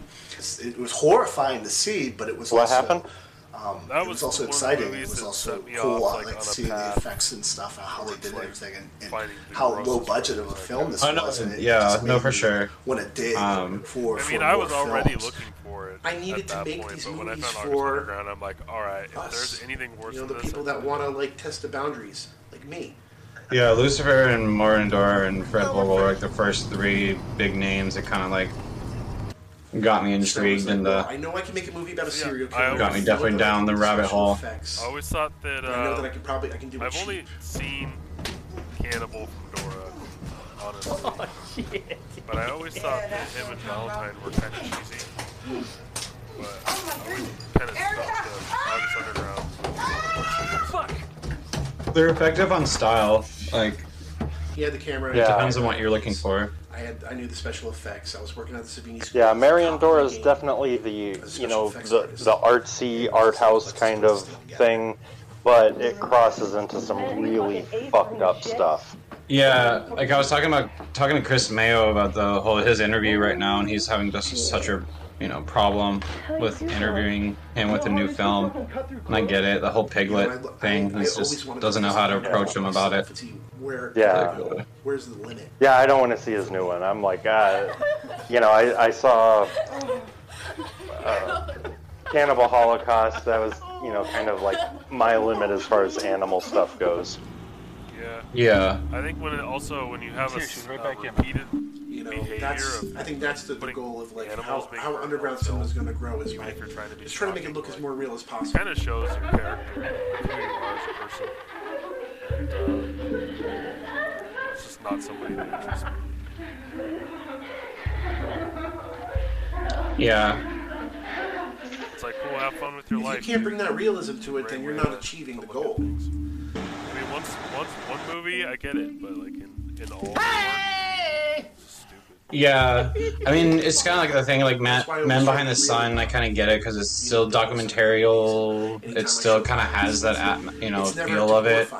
It's effective and its there's approach of what they're trying to say. about the violence in any of my movies. But you know, because same with violence Cannibal is not Holocaust. It's like still in, in this Tell the camera. documentary type style. Tell the camera what we did. Tell the camera what we did! Tell them! Tell them! Kill them!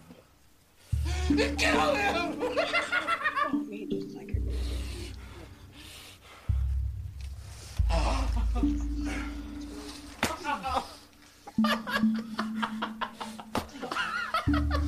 show that violence the way violence really is, and that's why violence in my movies is always real, and as and as, as nihilistic and as brutal as, as it can be. You know, it, it needs to be horror. You know, violence needs to be brutal. Yeah, it's kind of crazy how real Fred Vogel is outside of his gore, where he's not. You know, he's such an honest person and almost like not attached to the gore that he creates at all. I mean, But you know what? Mordum. it seems like he kind of. I don't ever need to see Mordum again. I love Fred Yeah. Vogel. And I like August Underground 1 and Penance. I'll watch those again, but I can't it watch also Mordum. sounds like he's down to return to that style when the I'm like, right. we're either going to go to jail for this, or we Well, he understands it for art art's sake because he grew up in like you know Thomas I've doing the whole school and whatever and getting kicked out. Just kind of doing his own thing.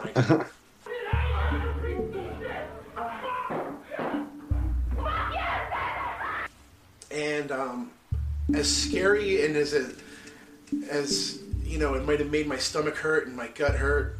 Um, I knew that it was magic, and it's one of the most powerful scenes in, in, in this history of underground cinema. So I'm very proud that we had the balls to do it at that moment in time in history. So pretty nasty stuff.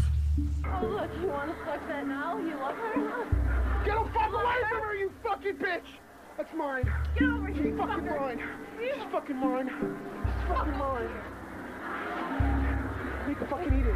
You stupid fucking whore. You're such a fucking whore. I fucking. people who know me know exactly who I am. You know, and that's the thing is like when you create these kind of when you create this kind of art, you know, people people think I'm that guy. You know, and and yes, there is a little bit of that guy in here, but the you know I'm I'm Fred Vogel. I'm, this, I'm, a, I'm a filmmaker and I'm a, you know. Oh I try my to be a god, if you said that on the extreme I try to get my art out there. I'm an artist. people would freak out and say you need a therapist.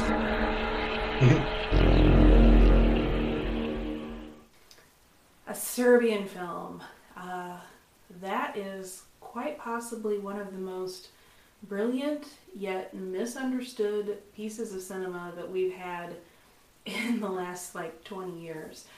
Well, and No, I I've always thought, you know, as long as it's not real, Mhm. which it's not, then surely we should be able to show anything. Because, you know, like a Serbian film, I agree, that the topics in a Serbian film But, are yeah, it's- horrifying. But it's However, an allegory, right? It's a story, isn't yeah, it? I mean, there's it a has point a to it. meaning behind yeah. it, and it's very important. And it's also important to be able to tell those stories and depict those things without you know by going okay this is this is false and this is the reasoning why I've done it. And at the same time also going do you know what? Because I just want to make that movie and put Yeah, these nasty yeah, and- things in. Um, personally, it's a favorite film of mine.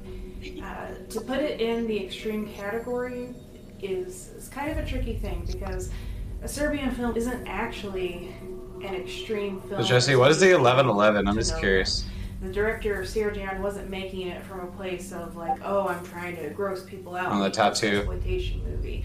Uh, the film is very political. It's a statement piece, and you know he just really didn't hold any punches with it. That's it. I mean, and the director, I mean, I imagine his thinking behind it was that, you know, the, the politics of that time in Serbia were, you know, people were treated horrendously. And Yeah. you know what they, he probably thought at the time was like, the only way I can depict how bad this was for everyone is, you know, crossing the final taboo Yeah, with, you and know, sort of, that. and, and yeah, it's sort of crossing the sort of the paedophilia Yeah. boundary. And So you I know, like I said, I mean, if it was, if it's different, I mean, if someone just makes a film you know, like sort of the, sort of the under, almost underground side of things where it, it's, it's pure visceral. Um, I think, yeah, that would probably be sort of a, quite a controversial topic and certainly one that would raise a lot of eyebrows. But when it's when it's used to sort of tell a story or to to sort of hit home about how hard something is, I think, yeah, there, there are there are you, know, you can move the boundary of it. I think. Um, as a result of him not holding back, people are left with this very like visceral, gritty, beautifully shot piece of work that they don't quite know how to place in their minds. Um, so most people just default to things like, well, it's like the most disgusting thing ever made, or oh, it's not not that extreme, or you know, they they really uh, trivialize it, and I think that that's actually like a shame. It's beautifully shot. It's extremely well crafted, and the scenes that are in there are supposed to be gut wrenching. Like you're supposed to be revolted when you see it because it's an allegory for a revolting subject matter. And honestly, it just takes uh, a little bit of research about like what's going on in Serbia, or a little awareness of the Who world did your outside mar- of your own uh, bubble music, to understand Jessie? what Sergio was trying to say with the film. And I feel Oh, uh, the music in the background? accomplished Yeah. What he set out to do. So I guess Oh, um, it's uh, Christian Day who scores a lot of my stuff. you know because I guess it comes back to animal cruelty. That's Yeah, that's yeah. probably one of the only It's boundaries. consent, like I say, it's the consent thing. I mean, Yeah. something or someone can't consent to what you're about to do, well, it's and, too far. and you speak to a lot of extreme horror film fans, and the one thing that they can't stand is obviously um, the real animal cruelty because that that that passes that line Mm-hmm. of going, this is a movie we can depict pretty much anything that's horrible to this is me being actually Yeah. an evil human being and something doing has something suffered that for you to yeah, create something, and yeah. that's not on. No, that's where it's- exactly. That's where the line's drawn, I think. Um, I hope that in time that people's understanding of the film can kind of catch up and that it gets held and regarded as the piece of cinema that it really is. I think Serbian film falls into that world. It's like halfway between an independent film and a mainstream movie. So it's like the perfect film to kind of end up for this documentary. It's weird. I, I haven't watched it in full, that movie. I It was never, not like I'm against it, not like I'm for it. It just, again, it was like, oh, I was watching it and then, and I should finish it. I should. It's been years, but, you know, I, I don't, yeah, the guy, like the movie ruined his life, right? Like he, like, like he had a hard time making anything after that and stuff.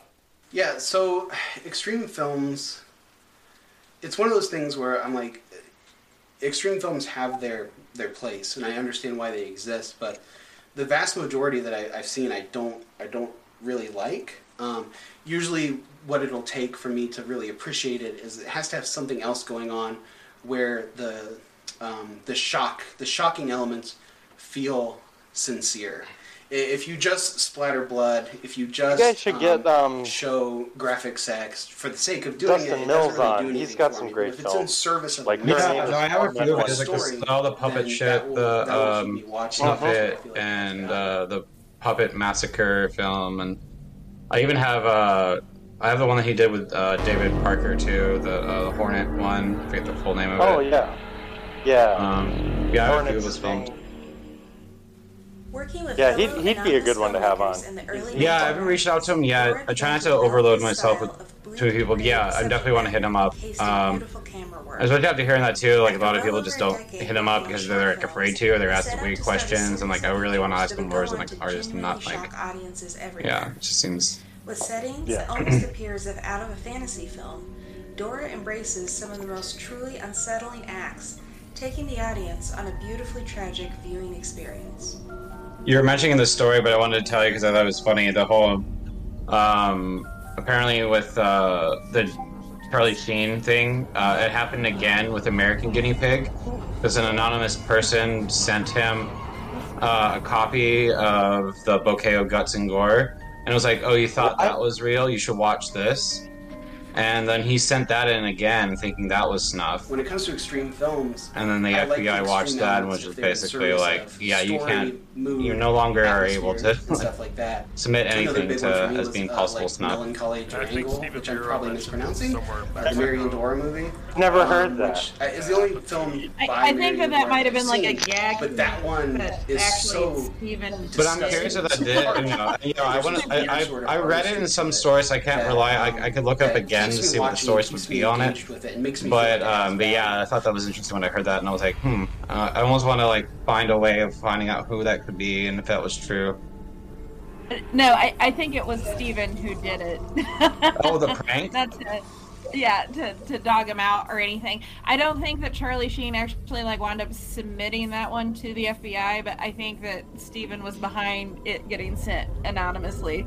I could be making that Oh. up, but I, I feel like I've heard that story like Okay, so I'm not lying that there is a story that is somewhat true Yeah. to that. Okay. And I think that it's like kind of like one of those things where now it's like so in the underground like zeitgeist, you know, that like it's like a game of telephone, right?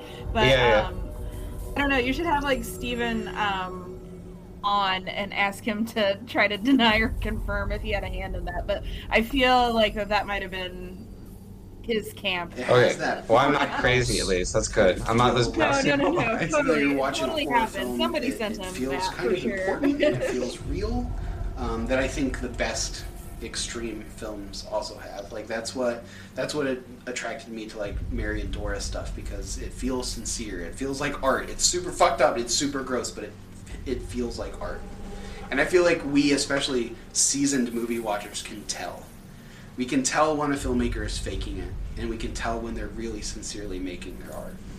there are some artists that can just absolve all of reality and take you to another realm, and that whether it's extreme, whether it's light, it I see how well shot this is. The context of it.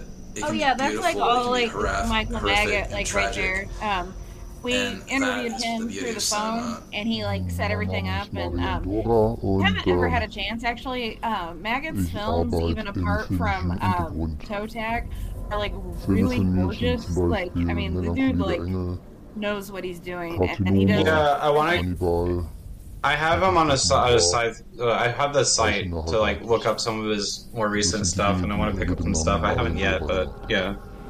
Yeah, it, it's interested. absolutely like worth it. But yeah, he lit and shot that one itself, so you know Well, he he's really on the top of this. I made as Marian Dora. Does that mean groß these things are there other names? Und beeindruckt haben mich schon die allerersten Filme, die ich in meinem Leben Ah, that gesehen is habe. open for interpretation.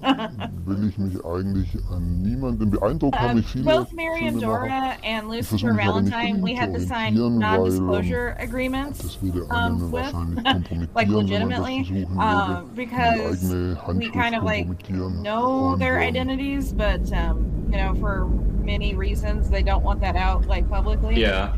Um, so yeah, there, there are a couple of mysterious fellows there. äh, Underground-Filmemachern fragt, ähm, da fallen mir Namen ein wie Paul Morrissey, auch Carl Anderson.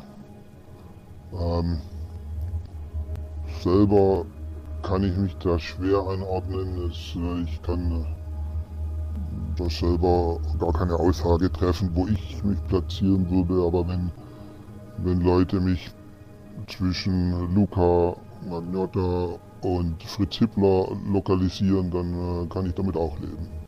Ein zwangloses Arbeiten ist unter den gegebenen Bedingungen und da man den Weg des Undergrounds auch gewählt hat, niemals möglich. Man arbeitet And ständig actually, gegen these interviews Widerstände. were collected by our Die producer Zeit, man Elmar, arbeitet ständig gegen die um, Zeit. who Das does ist aber, live glaube in ich, ein Germany. allgemeines So he actually went to Prinzip uh, Mary and Filmemachen. Dora's house to film this. So Wow. um, it's pretty cool, you know, um, to have been, you know, granted that like sort of like Unter access because he's like another one that just like doesn't um, speak too freely often. You know, like you have to really catch him like in the right die man tun context for him to like agree to do stuff. Yeah, I'm very interested in what vinyl and magazines those are. Right. im Hintergrund zu bewegen und da tun The National äh, Geographics is it nicht the yellow on aufzutauchen. top? I mean, I'm I'm probably not. Mit Like, knowing him. Ähm, Or like the weird monkey stuffed animal that's like on the couch. Like there's a lot going on there. eigentlich davon Ja. unabhängig. Ähm, aber Tabubuch stand bei mir nie im, im Vordergrund, von daher.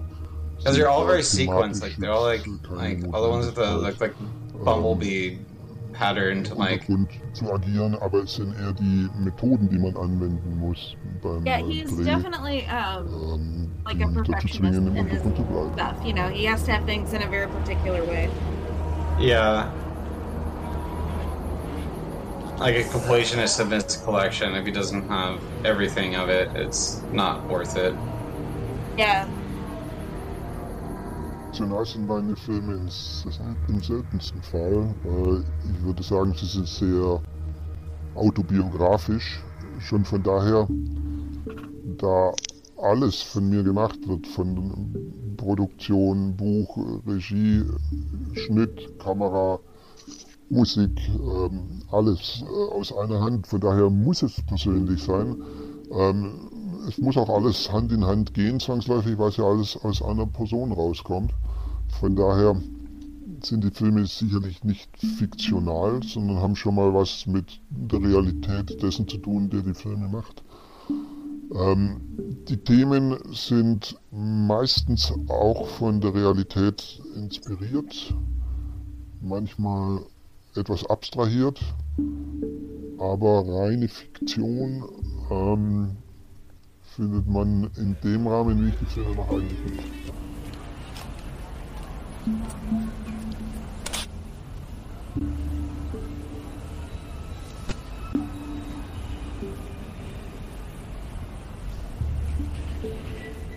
Ich werde hier als Filmemacher befragt, insofern möchte ich auch kein Urteil mir erlauben über Kollegen. Jeder macht alles das, was aus ihm herauskommt. Äh, meine Filme sehen so aus, wie sie meines Erachtens im Rahmen meiner Möglichkeiten aussehen sollen. Und ich bin mir sicher, dass, dass auch die Filme eines Andreas Bethmann genau so aussehen, wie sie laut Andreas Bethmann aussehen sollen. Insofern äh, ist das alles ähm, so, wie es dem jeweiligen Filmemacher seine Emotionen, sein, auch seinen Intellekt äh, widerspiegelt. Ähm, das ist meine Sicht als Filmemacher. Natürlich, wenn ich mich als Konsument betrachte, dann könnte ich sagen, das eine sagt mir mehr zu, das andere sagt mir weniger zu, aber das äh, sind natürlich Plattitüden, das gilt für jeden Menschen. Und man arbeitet ähm, gegen ein nicht vorhandenes Budget und man arbeitet natürlich gegen die Personen, die am Drehort sich aufhalten. Ab einem bestimmten Punkt, wenn man bestimmte Schwelle, eine bestimmte Schwelle überschreitet, hat man zunehmend die Leute gegen sich oder zum Schluss alle gegen sich. Man muss doch versuchen. Marion Dora has two new films out that screened uh, the same weekend that uh, Beyond Horror played at a, uh Weekend of Fear in Germany. Yeah. We didn't get to go though. Well, yeah. Yeah, he came out with a few. That that whole five box set is what like four different films or something, or I don't know, I forget. Es gibt also keinerlei Entschuldigung, es nicht zu tun. Wer sich dazu berufen fühlt, kann es machen. I just heard a lot of negative stuff about the Pig one, and I'm not ähm, looking forward to even trying to watch that. yeah, agreed. I'm like, I, I think I'm okay. versuche alles abzudecken. I mean, I've seen der Voss do Notches, and I was actually talking, you know, or maybe I shouldn't say this, but like dahingehend Chris Mino about ist how to Filmemacher. phrase a question. I was like, well, bring up that and relate it. It was like as a reference, so you're not really talking to him against it, of against his film, but more against Nosferatu Duratus and see what he feels about that film. So he's not necessarily. I think it's easy for directly who asking a question about his film. whether they're associated with Oh, yeah, a that's a political party or a religious organization, to grab a hold of controversial art and wave it in the air and say, "This is what's wrong with the world." It wasn't just the films that you know were overly violent, you know, for fear of corrupting people watching them. It was also sort of a morality issue. Oh man, and this Yeah, is like a precursor satanic panic as time Facebook well. So it censoring and filmed YouTube even, censoring you know, like as dumb as started to go down the toilet even as we had just started this, know, but that yeah, was banned over here because it talk was about seen to censorship. be Holy promoting shit! um, devil Yeah. worship or Yeah. trying to kind of cre- you know to lure or raise the demons. We'd probably all be And doing Yeah, this. I don't want to go on YouTube because I'm, I'm just afraid of getting kicked off immediately, or just like I'm not going to be able to get back as far back monetized. I know that. Heck, you can Like- go back to the 20s and 30s of Prohibition. Censorship comes in all different forms and ways. And the amount of films that If you want to make money on the- YouTube, the video doing horror movie stuff is not the way to do it. um, category Just so you know. Oh, I'm aware, and it, it'd, it'd be more, and I had to do it through Patreon or something to support. extreme, Yeah, uh, but I don't want to get into that. into and- yeah, just because you but- know whatever they showed a lot of violence. It'd be more as like building an audience. It's a those building an reasons, audience technique, they and I just just kind of censored myself as that like being like a more PG version of maybe my influence true people Yeah. go out and do the things. I guess you know. Yeah, like if you want to make you know nowadays, millions on Facebook, a you know, just video game smash 'cause it's some eggs One, the- and It's make easier pretend to cooking videos. that contain. I don't know if you've ever seen that. know what I'm No, and I, I would probably find fun ways of because uh, I still love normal horror and I still love all that other things, and then you know, or if people want to venture into the further numbers deals, I don't know. and rape that's Figure it out. in One's community. There's been so much more censorship in place for quite a long time. So, like, whenever somebody's like, you know, criticizing you for your film because there's rape or, or you know, extreme violence in it, you're like, well, what are you watching? You know, you're watching NCIS. They were having some pedophile molest kids on there, you know, uh, or you're watching these documentaries on Ted Bundy, which was a, he was a real life necrophilia murderer, you know, that slaughtered 40 plus women. The entire marketing campaign for Cannibal Ferox was that it was banned in 31 countries. If you buy the Blu-ray right now for Faces of Death, it has right on the cover that it was banned in 43 countries. So it, it's it's it's And all that's about something I've always wondered. Was was it ever really banned? what, uh, they want to spoon feed us, you know. Was, Or it was literally they no, did some weren't, and like yeah, especially the I mean, forty-two, like, like were they counting like? Guys, do, we do we don't, want you to watch this. So what's yeah. the first thing you're gonna do? You wanna watch it? But what if you look at any like official list of anything regarding cannibal holocaust and it's actually banned in. Is I've never seen it way you could exceed more than like yeah, 15. No. So I really don't. Yeah, it's not 42. There, there's no way. Well, they were contraband, and that's actually kind of like a trope that you see just within the Italian cannibal genre. Is like if you see there's like posters you can find for cannibal ferox, and it says it's banned in like 38 countries. Same with uh, Lenzi's, Eaten Alive. It'll say banned in whatever, and so I think that's just kind of a common thing within like exploitation exploitation cinema no. bragging about how many countries your movie's been banned in.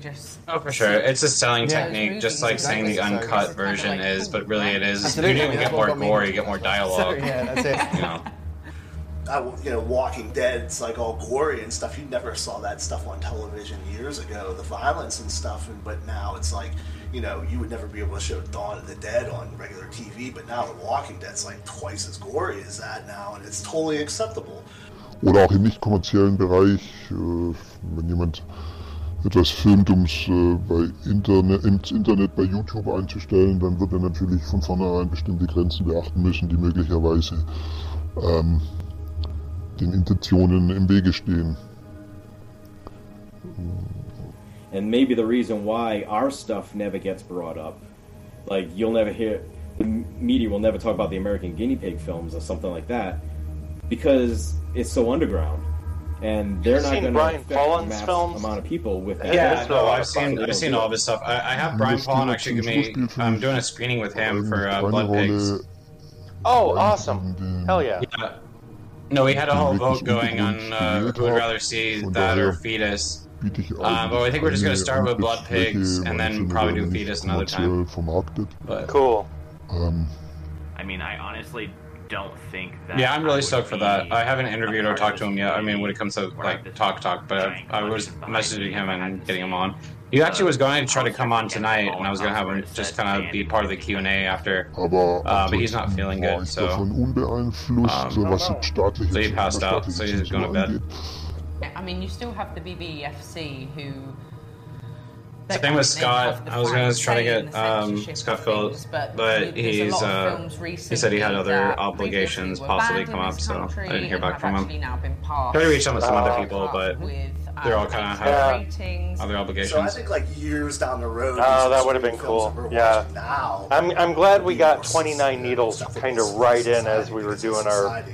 Yeah extended cut edit. So I think we've become in terms. I still want to do Scott, um, but I have to do yeah, like I, I, I can't do because um, he's on a screening contract, the so I would have to basically just do the audio over it, and then you, I couldn't stream that. And then people could just play their copy over it if they wanted to.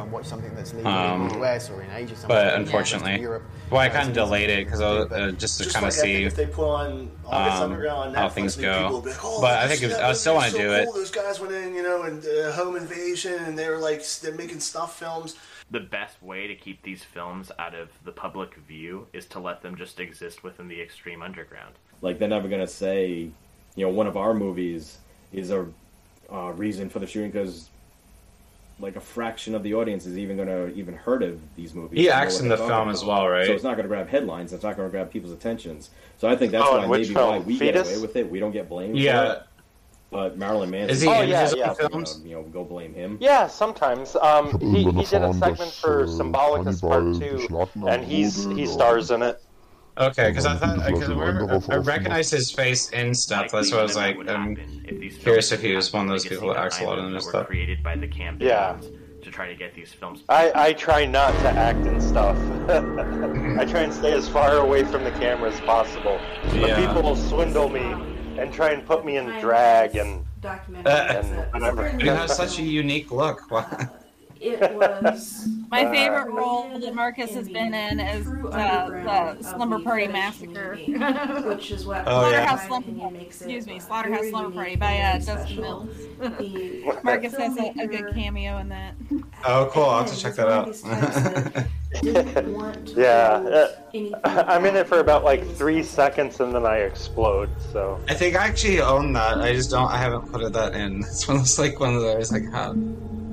uh, I'm I'm in the opening sequence. There's like a movie within a movie, and there's like a movie trailer that plays before, Scott, and I'm in that. You know, you almost don't get the sense. That oh, you really need to see it. Oh my god, it's so much fun. Make an extreme piece, yeah, but he just wanted to have. It kind of seems like it reminded me of Dude Party Massacre Three. Tangible for the audience. And but like a more hardcore version? 29 needles really oh yeah because it's it's instead of a bunch of dudes gender it's a identity bunch, of a lot of the characters in the movie yeah, are all fun and awesome to look things at. that i didn't even feel were an issue for me. I uh, i grew up um, uh, in my early 20s, I moved to San Francisco and we're around all different types of people. And even before that, living in um, Baltimore, oh, well, I, there's like a good um, probably half of my collection I, I, need, I still need to watch with a lot of uh, different types of people, and it just, oh, yeah. it I, just I, end up natural. with like films that like are still in wrappers seem to be for years. You know, I'm like issue. Yeah, I buy them and then what never get to them. Of, um, yeah. to put people into or places and and I, when I was creating the story, I just wanted that to feel that way. Just it's this is just the way it is, and there's all kinds of people around you just doing all kinds of things, and it doesn't matter what their identity is or what their sexuality is. Uh, so that's where that really came from. Uh, uh,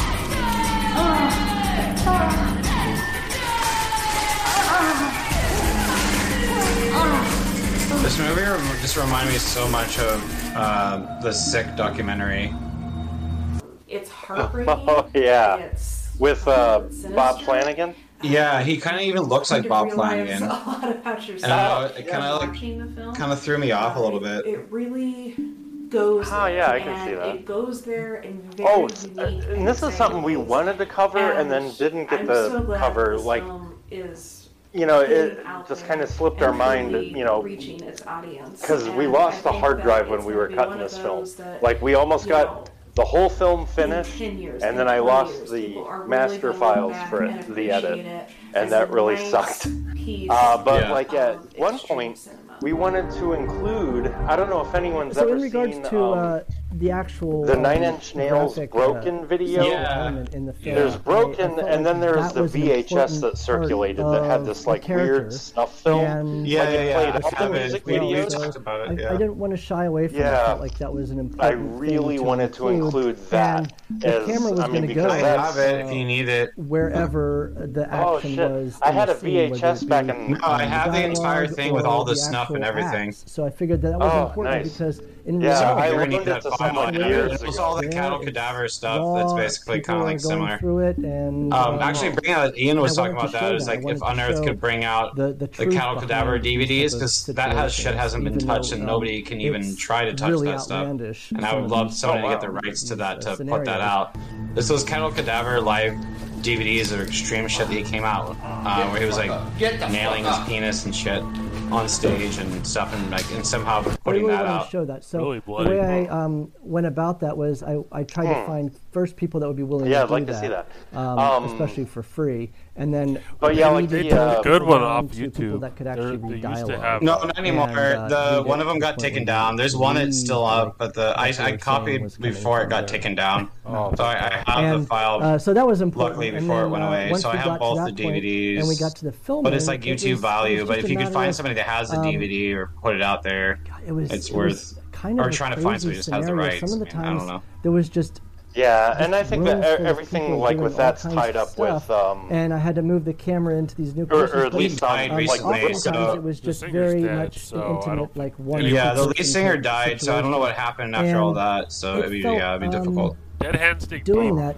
very much never made it to US disconnected. Either, like uh, I was looking through the the camera. I'll send you all that files. It's really uh, intriguing uh, like, shit. Um, the whole Kettle Cadaver stuff. Were, um, could have um, been a million miles. It'd be away. interesting yeah. to pick up. What I was doing was composition uh, Yeah, that's one I capturing had not heard of, the story. cadaver And even uh, there were band, times where though. Brooke It's not a was, uh, had or it's pulled me like aside movie. and talked to me. It's like band, I don't know how you can, how are you able to kind of distract yourself from that? And I just explained Gigi this. Allen It it times a million. it- I, when I get behind the camera, Oh, I don't feel definitely like any of have this our happening attention. around me. I just see what's happening. I mean, in the front music the, isn't as you know, good. The music camera, sounds what's, like- what's coming through. I like some of their music. the most Uh, there, important, there's different what I'm trying to eras of their music too. Like they they they have a different Uh, and based I just on felt what like like, that element, element and that behind 'em. raw element cool, um, like, was important rock for the story. style, um, like for me. Industrial death. side of 'em, but- yeah, It was like felt Christian natural death style, for and then story. it, turned into like Henry Rollins style, like, but not in a good way.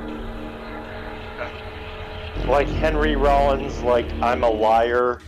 Henry Rollins. Well, I- I, I do That love that kinda- song. Yeah, kinda. Yeah. Actually, that's pretty good. Because they during those days. I, I do love. You're that- never what are you- lying. Strange. I'm a liar. No, but he, there's a really good and documentary about him too. It's like um, Dead Hands Dig Deep. No. That's a crazy documentary. That that documentary made me cry. I'm not gonna lie. That's what I was saying. but You can't get it in the U.S. unless you find it. Oh. Um, yeah, that was a it was Damn. an interesting I mean, 'cause experience. never- it's not something I'd ever There's want no to U.S. relive. site selling it. It makes a good story. And you can't buy I it. lost my on job their, at the uh, Savini School because of It's August Underground. Australian. So you'd have to Um, buy it on yeah, because you know I had stu- I, Vimeo, I because, think you is know what sells it. as, as an instructor, I was literally hired Or right maybe if from you had, like, a college to become an VPN. instructor. I don't And know. then when I'm there, I'm, I'm you know I'm working with like you know these about though. amazing special effects artists that have all this huge resume, and I don't have anything because I'm plucked literally. Yeah, one of the things we wanted to cover So, like, was I wanna make a like the broken Well, the video, movie that I'm the, the weird isn't snuff for film, which um, Christopher. Oh, I'm gonna. I'm drinking right now, so I'm gonna forget his name. Christopher. No, something Chris, Hey, you're gonna work on a movie, Christopherson like, this is good was the director experience for you. of the the And then I- I had- Nine Inch Nails free- I had broken free help. snuff film, but he Yeah. also did videos with uh, Genesis totally George understand it now. with uh, Psychic felt, TV. That fucking sucks. Oh yeah, yeah, yeah. But now at the time, it, now looking I don't know if you've ever seen that. I totally understand Yeah. it's a business. Psych TV is amazing. Ninety percent of like my fans don't even really talk to me. like all that moral 90% moral stuff that came out with, all this weird kind of like, video stuff that came out with. to me, they make me uncomfortable. Um, I think they even came out with one that was like based on the death of the director of either- Salo, and they did like a whole reenactment of his death and like Which I am always and like, like quick to correct did a whole video, like a little short Or just, like, film about him getting run over and the whole male prostitute thing and There's a the guy whole bit. who used to put on her name. I mean, maybe he still does. I don't talk to him anymore. Huh, he I've would never- put on her name never heard of that. when he was, I can send that to you too. It's girlfriend, interesting. Like, the scene where It's she's, uh, like, yeah, it's with uh, yeah, it's a whole he's, reenactment of totally um, part of the director's death. come and like all this stuff, and I'm like, I don't even know this. Like, that's fine that you're doing that. Please don't ever fucking tell me about that. oh my god! I know it's like super intense, and it's just like, you, like, and what's weird is that Oh, I kind of um, like this this segment couldn't of out, like, the documentary is because yeah, you do get weird fans. we're not close. That's- like, I, I don't really know him. Oh, I'm sure. Dinge kann ich aus verschiedenen Because Gründen especially nicht. when they, they, they think you're like a porn director of sorts, but like I'm kind of am, but I'm like it's more on the artistic um, side. Like think of it as like an artistic fetish thing, like not. Das eine und das andere nicht passt oder Ja. ein bestimmtes Weltbild, was man propagiert, nicht passt. So you know, I'm the guy that made August Underground. You know. Oh, and poor Fred. Have you heard this story? This story's so fucked. The hammer thing, yeah. Yeah. fucked. You got into it in our interview. Oh, really? I make fake hammers. And, Oh, yeah, uh, yeah, yeah. They're real hammers. They're just covered in fake blood and sign them up and stuff like that for the fans. And um, unfortunately, one of my fans um, bought one of these hammers from me and ended up bludgeoning, bludgeoning his girlfriend. But the thing is, is that there's there's a lot more to the story because you know this is a good kid who um, was taking medication for his depression and bipolar, his bipolar, and his medicine his medicine was wrong, and it you know when, when your medicine's not right, it makes you do things. It make you get, you get delusional. You start thinking people are talking about you and hating you, and the girl that he hurt, um, she forgave him. You know, unfortunately, he was killed by like the, the police came and, sh- and, and, and killed this young man holding the hammer. So and like and, and a lot of the a lot of this stuff kind of came back to me, and I remember being like, you know, what do I do? How do I help the family? How do I, you know, because I don't want anybody ever to get hurt. Movies are movies. I make movies. I'm not here to make. You know, there's realism in my shit, but like, I don't want anybody to ever be hurt. I don't want anybody to, you know, come up, uh, come out with a scratch on them. It's a movie, and so like when this thing happened, I was devastated. And you know, but uh, it's it's like Judas Priest with the kid, you know, the kids that sh- you know blew, blew their brains out, or Ozzy, or or Marilyn Manson. You know, like when you're an artist, you're out there for people just to be like, okay, let's gravitate towards him because he's the guy that made the hammer and he's the one that did this. I didn't make that. I didn't give that kid make him bipolar. I just sold him a hammer because he liked the hammer. You know, um, you know, same thing with uh, the West Virginia shooting. He had my, all my movies. He had a hammer. You know. Um, did I tell him to go shoot up West Virginia? No, it's a movie. You know, his his mom. That that's just traumatizing. Like I mean, remember, yeah, we- w- Yeah. what we do is fiction. You know, Shelby talked at the end of the day, but And the girl that he he wasn't reenacting a scene. He just happened to have the hammer there as an like she, you easy know, thing like to grab. This, he was, this was a really good kid. It's just that Yeah. his medications. Uh. he he thought she was che- his girlfriend was cheating on him, and he just grabbed that hammer off the wall and just started, you know, hitting her with it. And the cops came and Yeah, but that could potentially ruin someone's career 100%. Uh, yeah, our Oh, son yeah. acted in our film Manure, and then uh, when he went to school and told his teacher that he had This too. film, This story too. Yeah. she wasn't able to. yeah, this is horrible. Like what they had to go through just because they're thinking, oh, like oh, these guys are like pedophiles making child porn. Right, no, not it's at like, all. Uh, no, no, we're not doing that. Yeah. And uh, ever since then, like, yeah, he hasn't really wanted to have any involvement with the films. He's done with it. It's, uh, I mean, he was eight, uh, right around eight years old when we had social service come in and they took him from us. He wouldn't, we weren't allowed to contact him while they interviewed him to make sure. And screened the films to make sure that they weren't child pornography that I was selling on the internet. yeah, we were sitting. Yeah, because that could be a serious fucking charge on you. Manure. Ruin your life. Yeah, and, there, and there's no escape from that. Once, once No, that's on especially if you, you go to like, jail for that shit. like, no matter what the case, like, you're getting fucked up. I understand they like Yeah. they, were, they treated us. I- unless like you're like a, a big budget like Hollywood director and can just get hired by Disney and continue to make the Jeepers Creepers films, you know. Yeah. But none of us have those connections, right? So that they really had, because it's not like Fuck that guy. go through the black net to get the Or the festival owner that got arrested for the screening of Serbian film. Oh yeah, just calling holy us and shit. being like, "Hey, this is this, heard this." Yeah, and and sadly, um, He doesn't. yeah, I don't I don't know if Jessie wants to comment on some of this. Uh, like we tried to get uh, Srdjan to like talk to us, and at, at the time things were a bit rough, so we didn't get Srdjan in the documentary. I mean, we featured, you know, a little snippet on Serbian film, but like he wouldn't talk to us, and and there's a reason why he can't make films. He wants to make films. He doesn't want to make films like Serbian film. He has other ideas, but yeah, he shot himself in the foot. Boom, out of nowhere. Fucking shit hits the fan. But but no, I, I can't think of a time where I was Is that like information ostracized or actively. Maybe I've ever just been coming lucky. out? I don't know.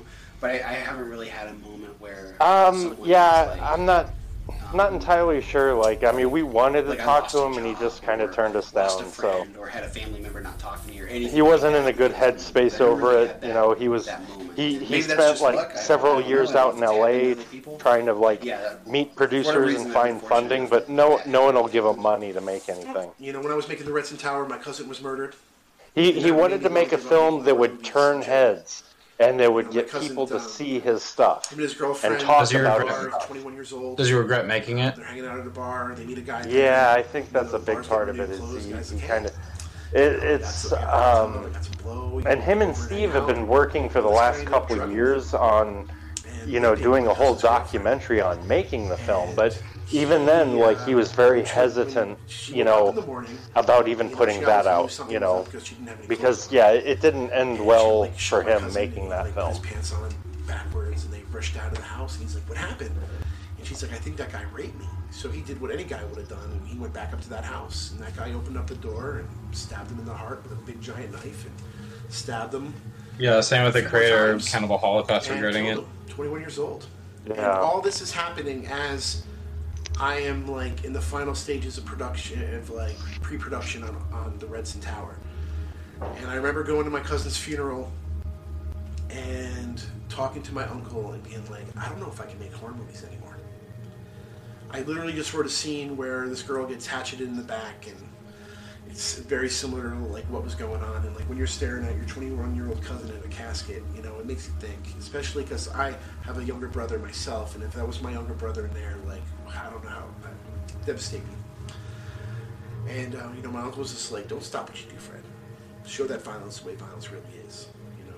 Coming into your life i never thought in my life that my cousin would be murdered or something like that you know. And then i thought it was like this is bad karma. Fuck. I make these movies and I put this fucking shit out there?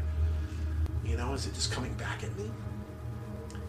And I'm sure that you know, like the other filmmakers you're going to speak to in this documentary probably feel the same way. Like when you when you play in that world, like you're opening doors for that, you know, that karma.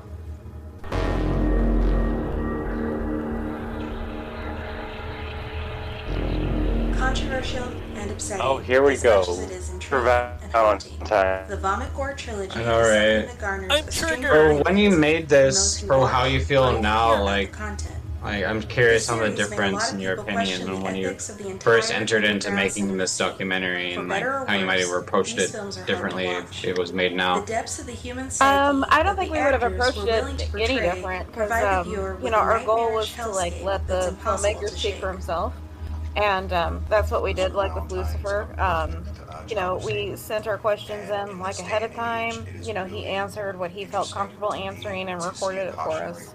Um, I think it's like extremely important um, now more than ever that uh, people allow space for other people to talk and um, talk about their own process and explain themselves. And yeah, I wouldn't have changed a thing. And the thing is, like with the controversy stuff, you know, and the allegations, that comes up like every few years. So like Right. what's happening now, like literally happened five years ago. It happened ten years ago, you know, and stuff.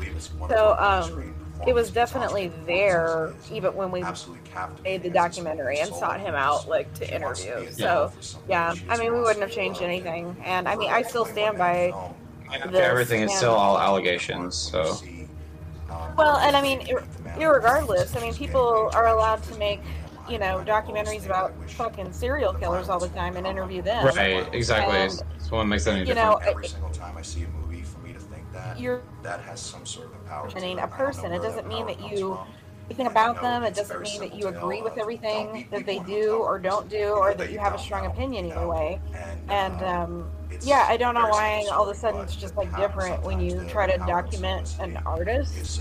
Um, we've definitely gotten like a lot of shit for not being apologetic for having like Lucifer Valentine like in the documentary, and people are somehow like thinking that we're like victim blaming for doing it. And it's like, man, we're not even like commenting on that. We're like simply like documenting an artist. Right. And that's all it is. And you, You know, obviously know he everybody wants, exists. Like, of me yeah, getting ready to meet yeah, I read into who everything. is going to be, you know. is the So, man you know. my But yeah, I mean, I stand by the work we did with it. Um, it's a little geeky. I met him. Well, I really Valley. don't like his movies, but it would never stop me from buying this documentary just because I don't like his movies. Because email. When any I talk to backstory him, on him is interesting He's so I just fun. He's got this think his crazy art is sense of humor, and I gave him my home phone number. Yeah, I and, and like to that, and it, it kind of it gives you that. He's gonna have a car waiting for He he pushed I know he it's push he purposely pushes the envelope of where like you like it or not, and there's a lot of artists that do that. It's like it's and that's their point. It's like they hope to push off a lot of people. Fucking right. He didn't I'm not know ready. if he We're was gonna with these allegations or not, because in a way, like Jesse said, he's been kind of having this for years, and it's played good. into his look good. mystique. You ready? But I don't know. It's a different day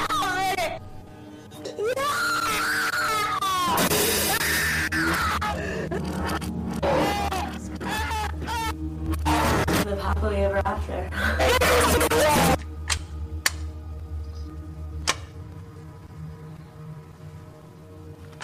I think My name that, is Lucifer uh, Valentine, also and I created the films people don't understand that Lucifer Valentine is a persona, and, and I, am not here to comment like on what he did or didn't do. Trilogy. But I think that that does get cinema, lost on a lot of people. Like clearly, Lucifer Valentine is not his the world birth for a few years, you know, it's a persona that's an extension the of the movies he makes. You know, he's an artist. um, he like chose to kind of like do this art and then also create this whole separate personality that like plays into his art. Taking over the um, industry as the main repository for the I don't know, like it's literally this equivalent of like when movies give out barf bags like before clip. you see them because it's like, oh, you're gonna puke when you see it, or they make you sign like a waiver before you go into like a haunted house. It's like fucking smoke and mirrors. It's part of the show, and, and I think a lot of people so of like are just forgetting that, like with him, you know, that like the genres in which that's ninety percent of the things that like most hardcore fetish movies became more specialized to a certain literally like made up to go with the persona to be an extension of the certain kind of paraphilia. So that's what I, I was kind of wondering is if some of these allegations the waves are of prevalence just part are being brought into existence to satisfy society's to, demands. To, as an artist, I definitely took note of this persona. huge cultural shift. I mean, he's going for the Satanism persona, you know, and, then that it's all about self. You know, violent, it's like you don't taboo, care about anyone disgusting. else. It's all People about yourself. Really like, that's like what that's like a true like access and endless supply self power internet thing. This was the emergence of a really new, wanted brutally harsh down, reality of the consciousness of society and human beings in general that and deeply interested now, me artistically. That would all the previously known standard categories of porn and fetishes really were compounding exponentially upon themselves to mutate and split off into genres and subgenres of material that were now freely available. I think another for like important to thing to do. Online. I mean it was at this point in time do, and from like, this really place like in the evolution like, of cinema people, that I materialized um, you know, as a filmmaker. People need to also stop and, and think so, about, like, when it comes to me specifically, films, the two main kinds of fetish movies that affected me the most were scat or shit eating and vomit names. Are that closer I remember the first extreme well, fetish movie I saw was a Brazilian scat and a lot of these movies are like well There was a scene in which one woman was lying on the floor on her back with her mouth open, and another woman squatted over her face and shit in her mouth, and it kept going. Rogan going, and I could see it filling anymore, with Rogan. And they don't want to fucking talk about it, and they also don't want to be found. The woman then leaned know? over, and so in this like crusade to like save these actresses, you're actually like putting them in danger. You know, and not enough people are like considering that either. And that um, to me is like even more agitating than even trying to like figure out the Valentine. psychological aspects of you're actually but I realized something else quite different was because, like, to of them her. Most I was of them having that a dramatic you're physical like, at the time that they the were filming this, the sounds and the sight of the act and they were like into like some pretty like hardcore like shit, as I you know? watched. And I but actually now smell they like have a completely separate career and separate lives, and, and they have a right to that. and they don't to need someone as it was literally digging it up like every five years. the fact that you know, nasty, trying to like hump them down. You know yeah. what I mean? Totally bring up the Sausage Sisters and how much of a difference that has probably brought into their career primordial state of shocked revulsion. Yeah. This caused How would they a refuse to mysterious talk about it? Mysterious feeling in me. thing is, It was like, as weird- though taboos and mental structures were being disintegrated. They, they don't talk about it instantaneously. like anymore. This you know, idea like, of a you know, they viewer's were going under like self-induced separate like unhinging personas of their for mental, and emotional, and and physical um, state would yeah, become a central it's just concept it's in like my it's a very creating of the strange Vomit trilogy. thing that people are doing. I And mean, I would I, play understand this like scat being vomit like clip concerned. over and over I again, do, and I would step know, through it frame by frame but at and some look point, at the faces and into the eyes to, of the two women in the scene. And what fascinated me trust that other was that I wanted to know who these people are were and what their life was like and what circumstances brought them to this have, moment like, of grotesque beauty. The woman on the floor being puked Everybody on had no to be the expression at all and on everybody her wants to be face, the like although her fucking white throat knight, clenched you and her body And they and don't want twitched as to she was vomited listen. on. I You know, wanted when, to know when you what try was to going on interject with like, behind hey, her did you think that you're actually like doxing I was absolutely drawn you know, to the like, idea of learning just her story say that and you're to just like siding with an abuser. and You know, I mean, they like shut it down because they don't want to like such a dark think through their actions. Subconsciously, I began piecing I don't know. together I just think it's like ideas kind as of I bullshit. imagined what And like why they zero in like on this, and I'm like, there's a lot of like to create this abusers out there that like make art that y'all didn't just realize like it at the time, but I was piecing But like you know, you watch this one thing that you don't understand or that you're freaked out by, and then you like use all of your energy to focus on that. I mean, it's just it's really weird to me.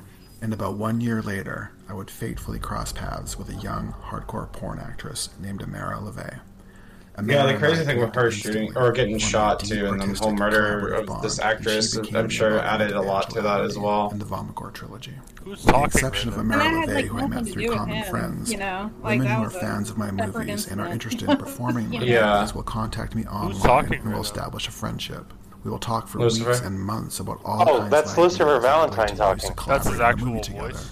When it comes time yeah, to actually yeah, film, that's all oh, okay. the performers sign detailed contracts, and we discuss all aspects of the content to be filmed beforehand and in on-camera interviews. They are all given a safe word that they can use to stop filming at any time, and of course, they are all paid as actors for their performances when Slaughtered Vomit Dolls was first released in 2006. The whole allegation of her apparently being the daughter of and I did uh, receive a lot of harassment. The guy that owns does the Satan online. Satan's Church. I fully expected this to happen and did uh, How people actually were thinking that that was her actual, that was his actual. I'll always be willing daughter. to discuss my movies no with people whether no, they like that, what I do or they don't. I've always known that a big part of the I don't even think that that would make sense. Time. That's what he was trying to go for. He was trying to push that as like a new and unexpected thing ways. As I At first, this can be alarming, believe that she was people, the um, the discourse that follows daughter of, continues on through the years It's very fascinating and important to me, as it shows the development and progression of viewers' sensibilities and perspectives over time. I mean, it's, it's same as any performer, you know, that trying to build a persona. Like he doesn't have a sister named Cinderella. you know, I mean that's like another I one that's like thrown around a lot, and I'm like, that's I, that's I made up. I mean, it's like the one that's in love with him, and then the Jesse. Know, I totally agree so because that's people use that stuff to throw to talk well, shit about him. They use the stuff in the interviews to talk shit about Lucifer Valentine, and it's like, no, that's what he said in the interview stuff with children still real. really yeah. gets under a lot of people's skin. It's not real. I don't think people will understand that. Some of these movies now. It, what sucks too is that if there never, is like a truth to the like allegations, like, like the more the people just like perpetuate hey, like the obvious lies, the more it would actually like vary. I don't know. I don't know where we go something yeah. that we all and like people is just being fanatical like about it. again like they're not cinema? like thinking like if you make a documentary it, you know and they're not going about it in like you know, a logical real way that like, could potentially like help people.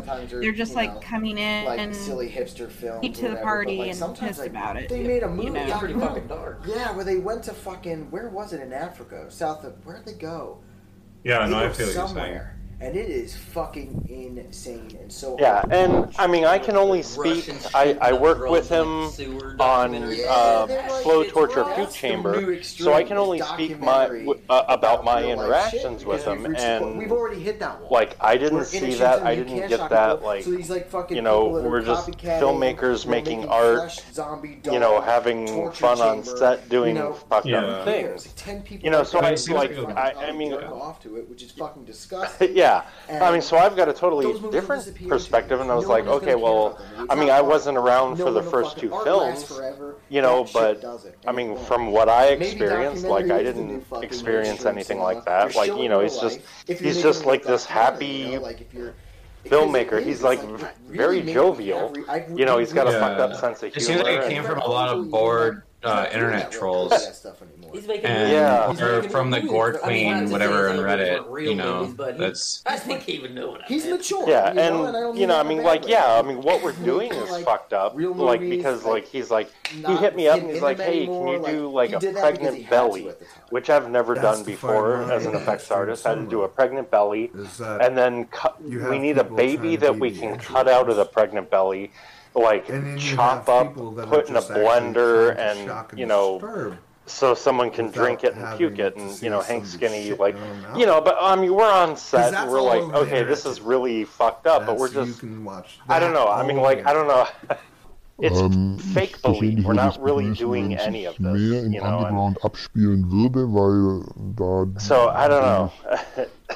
it's so interesting because like I'm, I'm like I don't know where any als of äh, this is im coming kommerziellen from. Bereich. Here you are, you have this like genre of movies that's very specific, doesn't show his that's not meant for everyone. Okay, this shit is not winning Academy Awards. Oh, n- but I mean- a freedom in that. Like you. I mean, I I talk I, know what he looks about and you can be as real. I mean, people are posting like crazy with it. I don't know. They're trying to dox him, and they're like posting the thing, like, pictures and movie, videos and, and, even if you're names that they think are him, and a lot of them are like. Vaseline um, would have made solos six uh, fucking times in a row. They posted some porn star. There was like some Reddit thread, right. and they posted like some you gotta go. I can't even remember the guy's name now, but like you know, they're exactly. like, oh, it's this guy, and it's yeah. it's a porn you know, filmmaker, gotta, but it's like, oh, well, no, that's, that's when you put yourself as somebody that's anonymous, as anybody can name themselves as being you, and then just claim that as being that person. You know, I'm sure Banksy has that same problem all the time being like, oh, I'm the real Banksy. It's like because I'm anonymous, anybody can just be like, fuck you, I'm him. You're like, what are you gonna do? Yeah. Deny me? And and and there's that that you know, side of it, and then like you know, you know but you know the harmful you know, side, I guess. Their, you know, posting and doxing people who they think is that person, and, they're wrong. Like my life sucks. You know? here's my live feed about it, and blah blah blah. Um, personally, I don't want to fucking hear it. And but so a lot of people do. do. you know, we live in a society where we kind of get off this reality. Kind of like and, and it is desensitizing sort of us. Thing you know, because we don't care about human beings. Or they have ever anymore. been and you know to I'll put to it this way, um, emotion, you know, because obviously, like, movie, like a public forum that we're killed. discussing this in, like, you know. God damn, that's um, it's hard for us the, to The truth is, like, you know, Underground's already no been made, knows, everybody. Like, News you know? alert. Yeah. Like, so we I'm not going to sit here and tell you that it is or isn't. We don't you know? need any more pseudo snuff. Are that the women that I have personally contacted who were actually like involved in his films did not have bad things to say about him, did not have Level bad experiences, did not feel um, like they were exploited. You know, have I talked to every single meine like, Denkweise, meine Arbeitsprinzipien no. have I talked to every single person he's ever interacted with? No. But I can tell you that it is something that I like looked into. Meine Ambition ist eher, noch ökonomischer zu werden, noch mehr Experimente zu wagen, versuchen, noch reduzierter zu werden. Wobei es schwierig ist, da noch neue Türen aufzustoßen. Uli Lommel hat bewiesen, dass man einen 74-minütigen 75 Minuten auch drehen kann, sein Sunset Boulevard. Das ist schwierig zu toppen, es sei denn, man legt äh, eine Zeitlupe auf das komplette Material. Aber es gibt natürlich schon noch verschiedene Dinge, die mich interessieren, aber die dann eher in den, so wie meine bisherigen Sachen auch, in den filmexperimentellen Bereich gehen.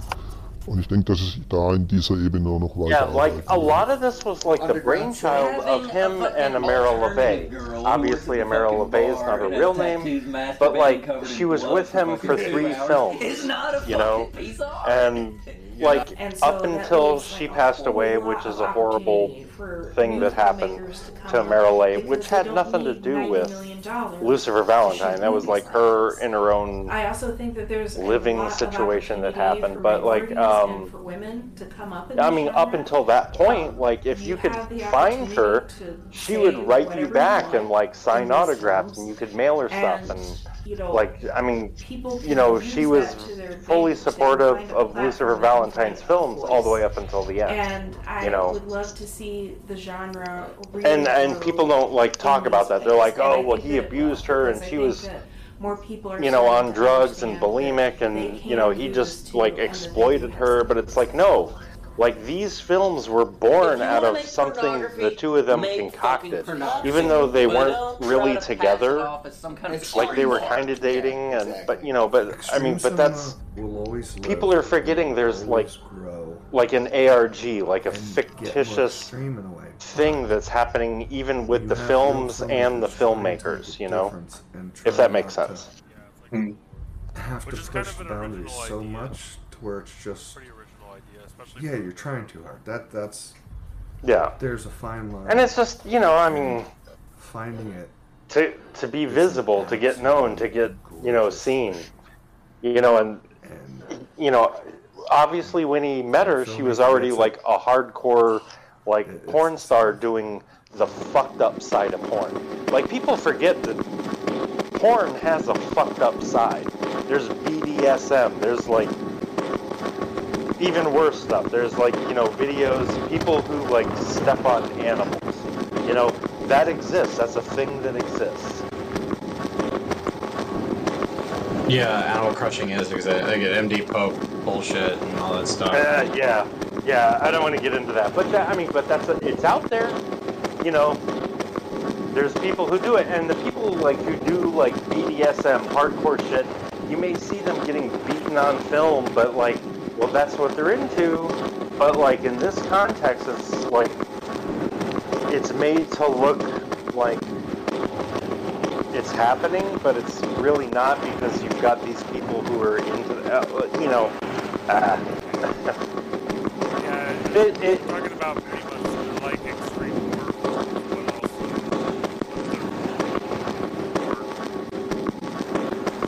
Yeah, and and you have people like Bob Flanagan. Watch watch the documentary for Sick with Bob Flanagan. Bob Yeah. Flanagan was one of those people. You know, Yeah. Not a The mean documentary, person. another one that made me cry. Like, I'm fucking so sad, especially in the hospital. And this is like, Oh my god, uh, the ending of that is so. it's so hard. Yeah, but it's good. It's powerful. But yeah, actually, while you're on, do you want- do you want to see the kettle cadaver stuff I was talking about? Oh, how long is it? It's like ten minutes. It's not very long. Wait, hold on, hold on. Uh, you gotta do the Q and A. Oh yeah. Yeah, yeah let, let, us do the kettle cadaver thing. Uh, yeah, uh, via private. I'll just send you the file. Yeah, we'll do yeah, it. yeah, yeah. Yeah, we're All still right. we're still on the air, sorta. I was put in the background. No, just joking. no, um, no, Yeah, for so sure. were there any questions really quick? I can't. Let's see. I could probably go over to questions now because I am not recording stream. It is getting kind of late, so we won't take too long. Yeah, no, for sure. Uh, yeah, thank you for. I know a couple tuned out once the movie came out, but or movie turned off. Uh, a lot of people stuck around for a long time. Yeah, no, um, thank you for everyone to. Uh, let's Yeah. see. Yeah, it looks like the rat was. Were you not reading comments? Or is... Looks like these. There's a lot of them. Wow, I'm going back.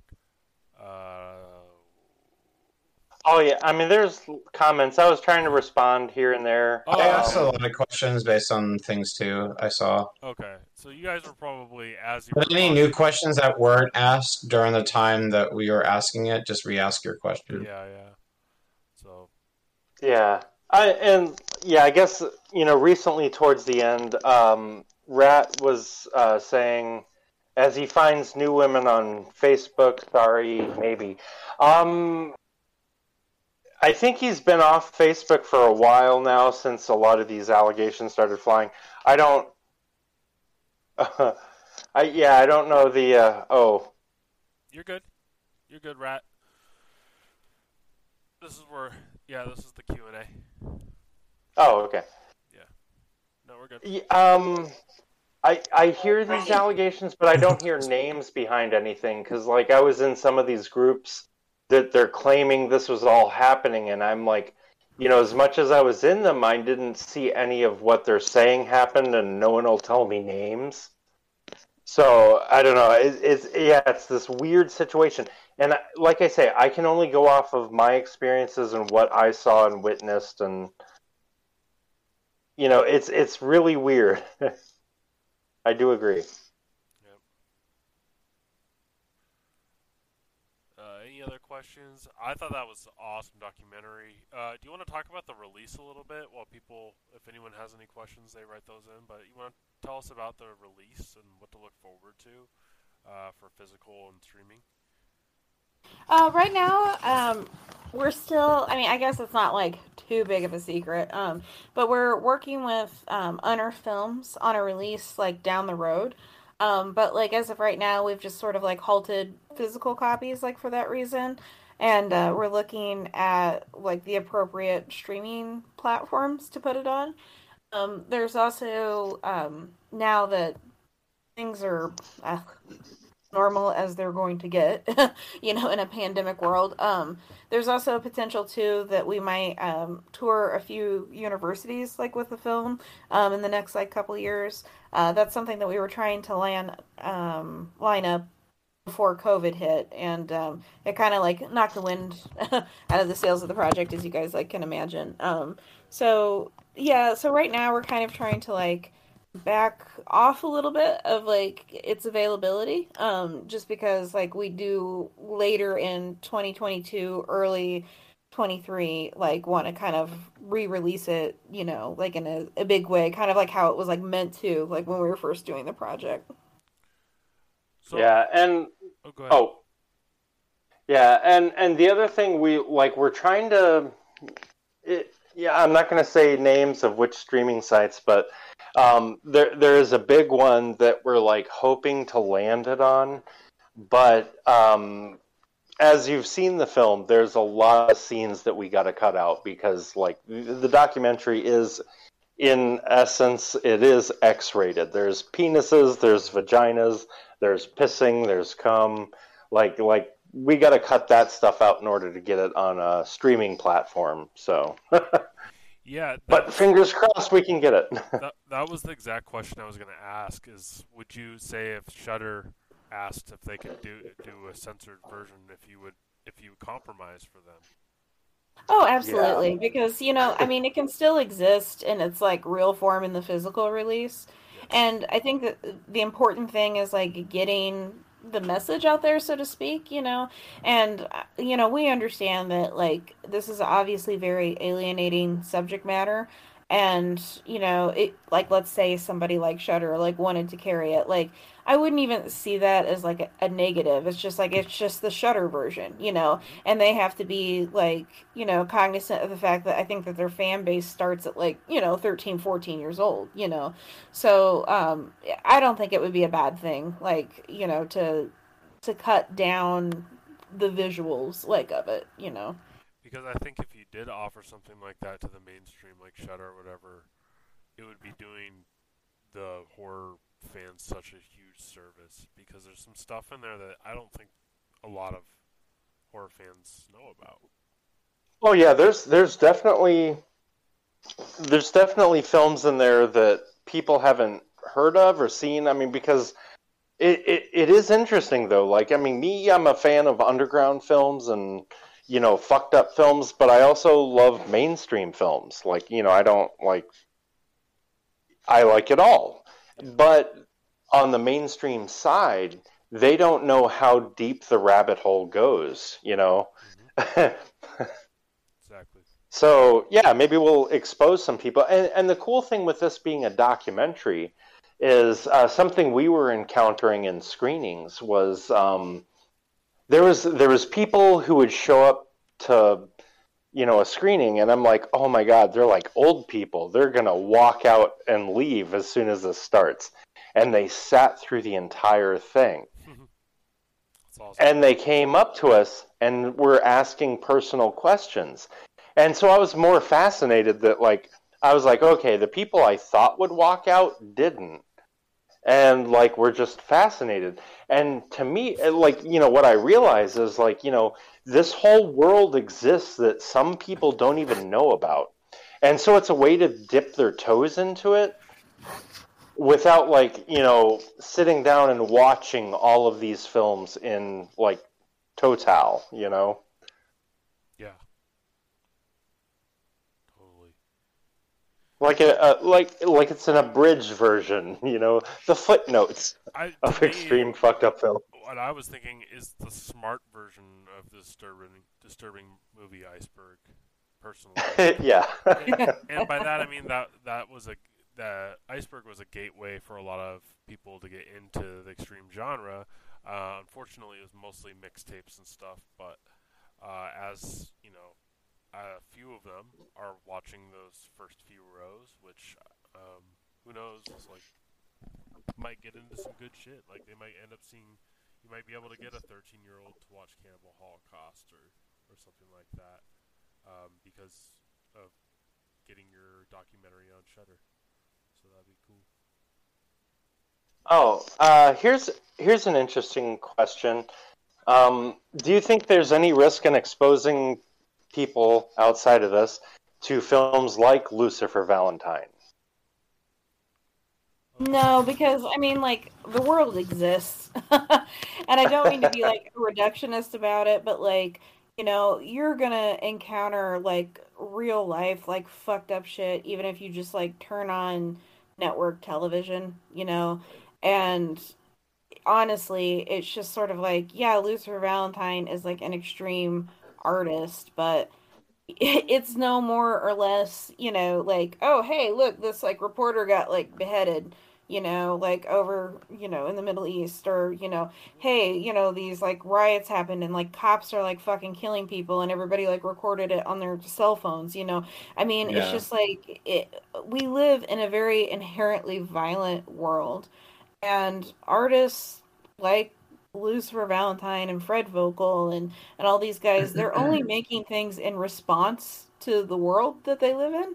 Um, so it already like existed. So yeah, I Mhm. mean, the young kids are gonna see it or not. I mean, eventually anyway. You know. I think another way to look at that question is uh, if you look at Dora and Valentine's films, uh, or uh, their personas, they go under an- anonymity, and I think maybe if I thought what he was asking is if exposing it to such a wide audience might threaten their anon- anonymity.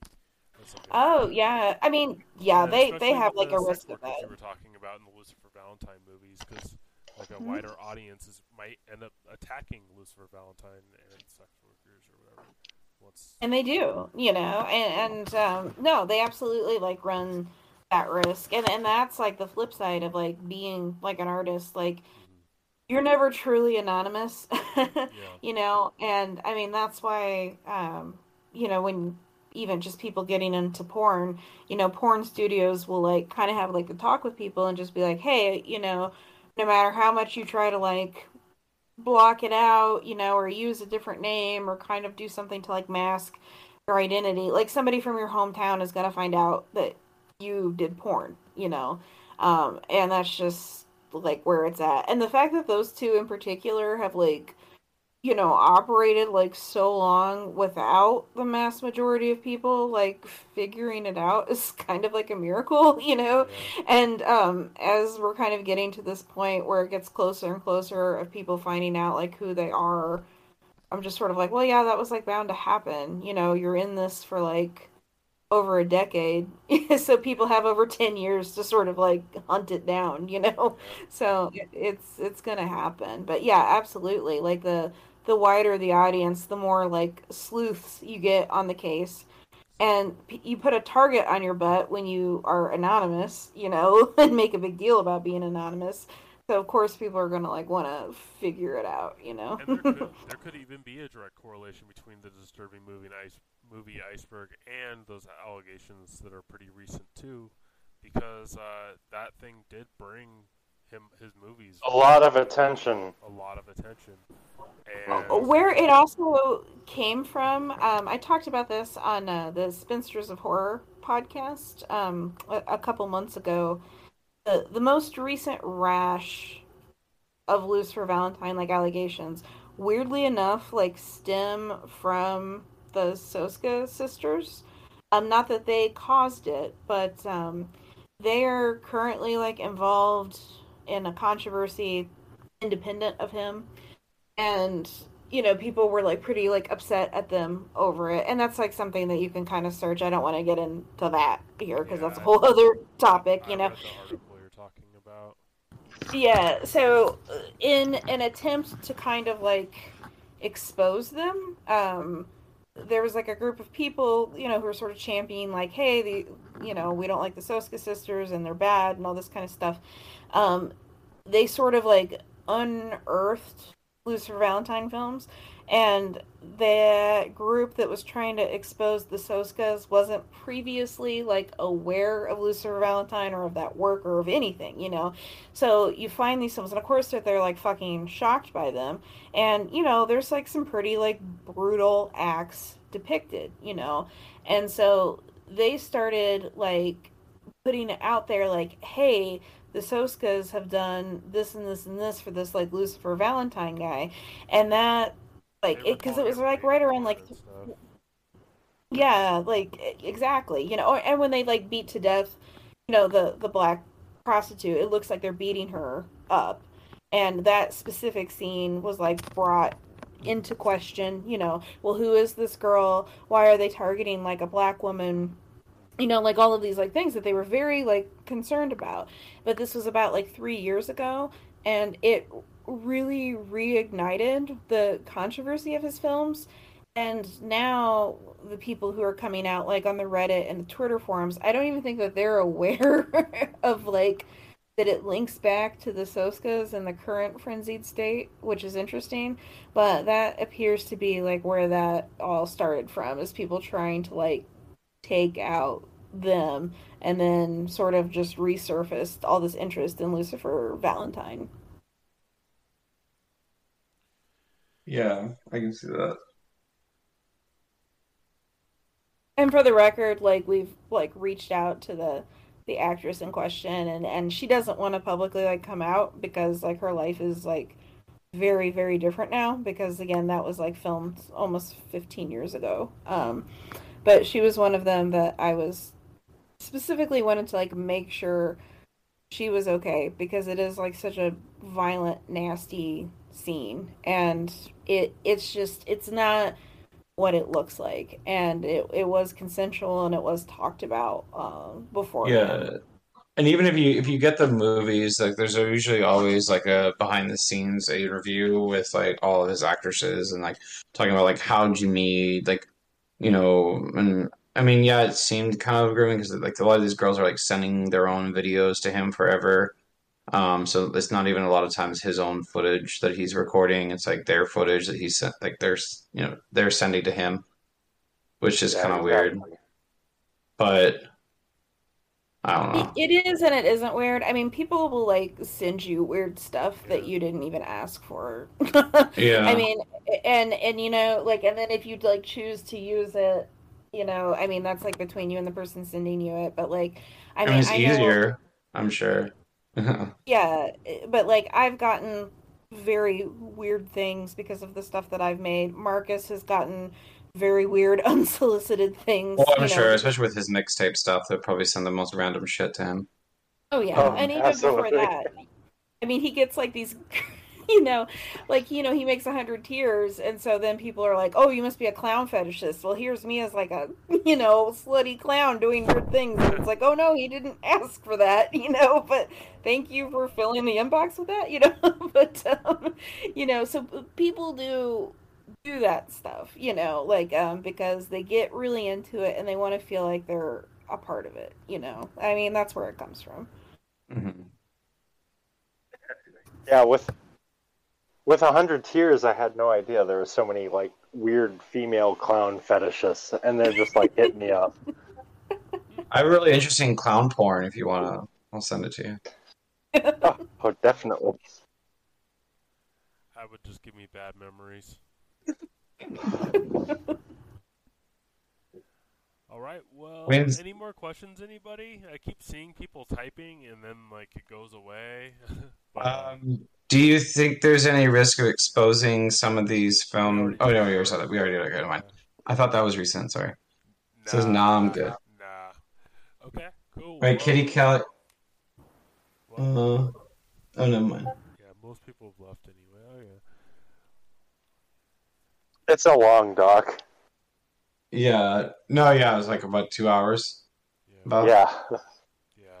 No, but it's good. It's packed with good information, and it, and it kind of like I think educates a lot of people from um, kind of miss uh, representing the, the extreme horror community and just um, calling it for um, this thing, especially with like Serbian film and things like that. They just like see that and immediately turned away. Yeah. Yeah. It would be cool if you guys did some sort of like a part two. I don't know what else you guys could cover, but have you guys thought of any subjects to do? uh, Oh, we got plans. You do. Yeah, it'll like when the project's like complete, it'll wind up being like three volumes for sure. And it's gonna be Um, a sequel, or would it be a separate? um, it'll be a sequel. We're kind of envisioning it um as sort of like the decline of Western civilization, like how they went about that, you know. Yeah. Um, where it's just like a three-parter. Um, and uh, it and it might change completely, you know, by that time. And so you can always do a part four, part five, and Exactly. It, it's really ongoing, and and like I think that that's like a big thing that like we are trying to make clear now is it's like getting out there more is like this isn't meant to be like the definitive final word in these films. And I think sometimes like when you you know make a documentary or you speak on any type of like authority with something people like just like assume like well you forgot this and you forgot that and like and I'm like well it's not the end of it. You know it's really just meant to like document and like start the conversation. So but we have plans for like a, a second and third and i'm currently actually like writing a book on the subject too so That's um, cool. yeah i'm Also hoping works- and It worked well as a time capsule too for the time that you guys made that. So it, it Yeah. would be cool, like to make one in a year, and then like maybe even in five years, because we all remember 2000, you know, like last five years and five years before that, how much stuff's changed. So you guys Oh, make a yeah. lot of content the more you wait till the next one. But Oh yeah, and censorship has changed. Like there's, you know, the, the huge big censorship thing in like kind of the 80s and maybe more so for the UK. Like they had, you know, the video nasties. We can't we can't show Evil Dead and we can't show these films. And you know, things have changed for the UK. Like they can finally watch these films, but like here in America, like the amount of censorship is fucking gone overboard. Like it's it's in new nightmare proportions. So we'll see how how things fare over the next couple of years as far as censorship goes. Yeah. things are really really weird, and they're really uneven. It's like the laws just make no Mhm. sense. So good luck navigating through that. yeah I'm like it just makes me like want to get like weirder with my shit you know i mean in some of this stuff too man like with with the people who don't like these films and i'm speaking in general terms i'm not just talking about the lucifer valentine stuff but like you know sometimes people will like really come at you for making these things and i'm just like it just sounds like you don't like it so maybe don't watch it you know like I, i'm kind of tired of people like Yeah. making like these youtube videos saying that they were traumatized by something that they had deliberately go out of their way to find like this shit isn't on netflix like you have to like seek it Yeah. out and At least there are not- like I guess some of these artists that draw attention against what you're doing, so that you can kind of do what you can do without getting attention. Because they're like, okay, well their stuff's worse than mine, so I can go ahead and do this. It's it's weird. It, and I don't know. I just wish some people would just chill and and not every genre of film is for everybody, you know. Mm-hmm. Yeah. You either like G.G. Allen or you don't. right. but you don't Yeah. like yell at him for, you know, oh, he really should have like churched it up a little bit more. No, it's like fucking G.G. Allen. He is what he is and it's the Well, same the, with- uh, yeah, so his original name being Jesus Christ too. It's just like crazy that people don't realize. yeah yeah there's like a whole ass like fucking thing like around it you know so it's just like i don't know. I don't know why we're in this like weird society where everybody thinks that because they're offended by something that like then that entire genre has to bend to what they're offended by and like tone it down for them. Like it's such a weird space to come out of you know? And like i don't know. It, it's just it's weird. And and I think one of the the things that is gonna happen because if you look back at every time extreme censorship happens, you have more and more extreme artists happen. You know, yeah Yeah, they're gonna that's how back. we got that's how we got the G.G. Allens of the world. That's how we got the Marilyn Mansons. You know, Also, to a lesser extent, that's when uh, physical copies get distributed more often. Like Groupie, if Groupie ever came out. yeah, no shit. Yeah. I'm waiting for it. It's gonna happen. I know. Yeah, Andy Dick has it. I know. I we just, Andy Dick's got deep beef on everybody in Hollywood. Yeah, me and Christian are, me and Christian are gonna head down to LA and, and break into his basement because we know he's got like all these. You know the angry the, the comic. Hack his hard drive. I'm sure he's got some shit. from The Simpsons with all the VHS in his basement. Yes, Yeah, yeah. that's Andy Dick's basement. Oh my god, it totally is. Like, that little creep has like something on everybody. Like, Exactly. He's we should do a with documentary on him next, man. Talk about scary. Oh, shit. No, yeah, no, for sure. Sweet. Well, uh, where can people follow you guys so they can stay up to date on when this thing is going to be available um, for the streaming and stuff? Because you said that you're going to have some announcements soon. So where can people look out for that? Yeah, so um both of our Facebook pages are fairly like open, so you can just like look us up under our names there. And then I'm pretty active on Twitter and Instagram under um Acid Goth Forever. Um that's like my handle on on both of those. And um I honestly like post more things on there. Like I've posted some teaser stills of like the American guinea pig that I'm directing and Marcus is doing effects for um, on both my Twitter and Instagram accounts. And I don't know, it's just like a, a little bit more of an open space than than Facebook um, is for many reasons. So yeah, um, people are more than welcome. Um, Marcus has Instagram and Twitter, but he never uses them, so you should follow mine. Yeah, I'm on Facebook. I, if if I could get rid of Facebook, I would, but it's you know, it's like one of those necessary evils. You, you got to keep, like herpes. keep working. Yeah, it just won't go away.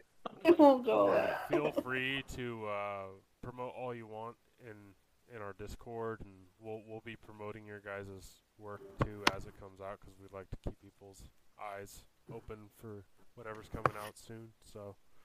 Well, we appreciate Awesome, that. thank Thank you. you. And thanks so much for coming on the show and sharing your work with us once again, Marcus. And it was great to meet you, Jessie. Yeah. Con- Congratulations on Jacob's wife. I heard, I saw, I walked in on part of it. My wife was watching it.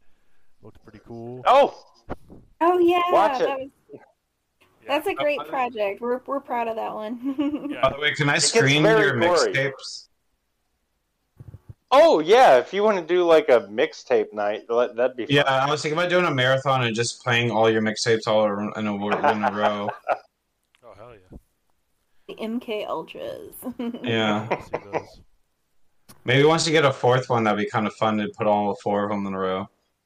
I I want to do that. Like, and I'm I'm I've been collecting stuff over the last year uh, f- that I want to put in the fourth mixtape. Yeah, let me let me And send then- you some stuff. I think I can help a little bit. We Oh, can, definitely. And and then I want to take like all four mixtapes and make like a, a, a special feature where it's like all four playing at once. Yeah. Like a big uh, four-way split screen, and there's crazy. just So it's insanity. like a, yeah. Could you? Would you change all the audio to one mus sense of music then? I'm assuming. No, just let them all overlap. Just Oh, wow. chaos. You guys know that fan that sent you that clown porn? oh, Yeah. um, Can, you- can, you, they- can you just put that in the next mixtape, please?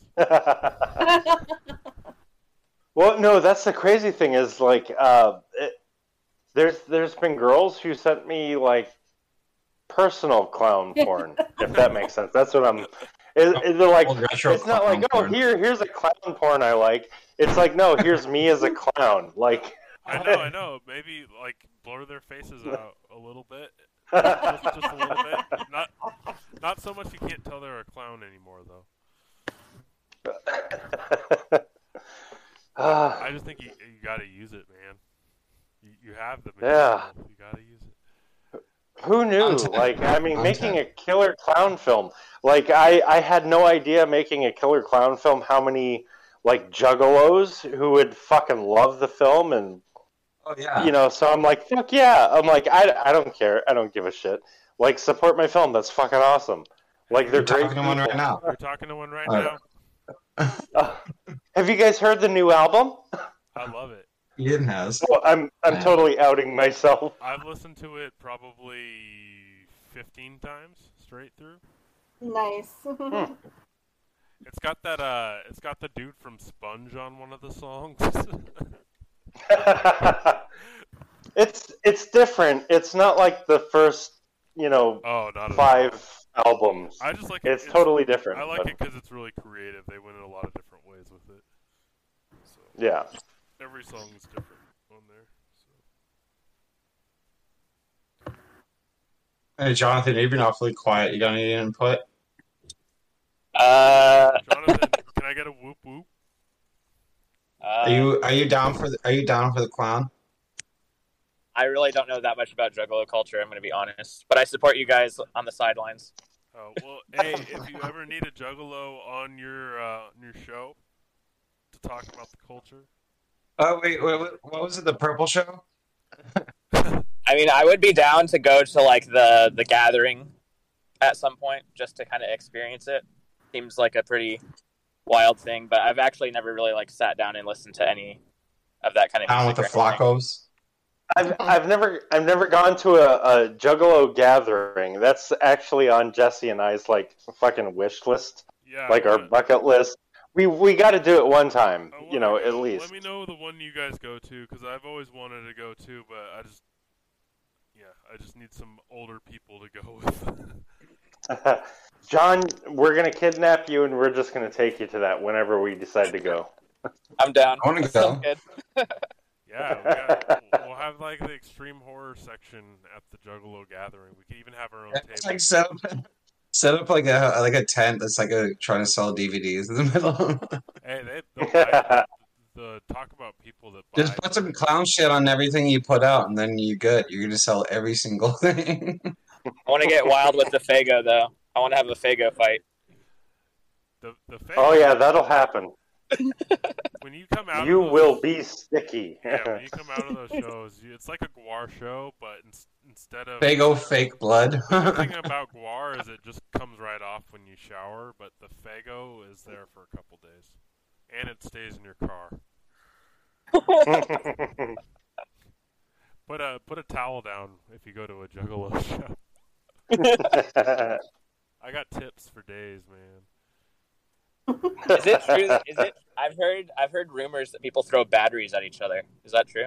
Oh, uh, Is that like a Juggalo thing? No, so they throw shit at the performers a lot of the times, like even the ones they like. Um, not me though. I would never. 'Cause do I love that. you.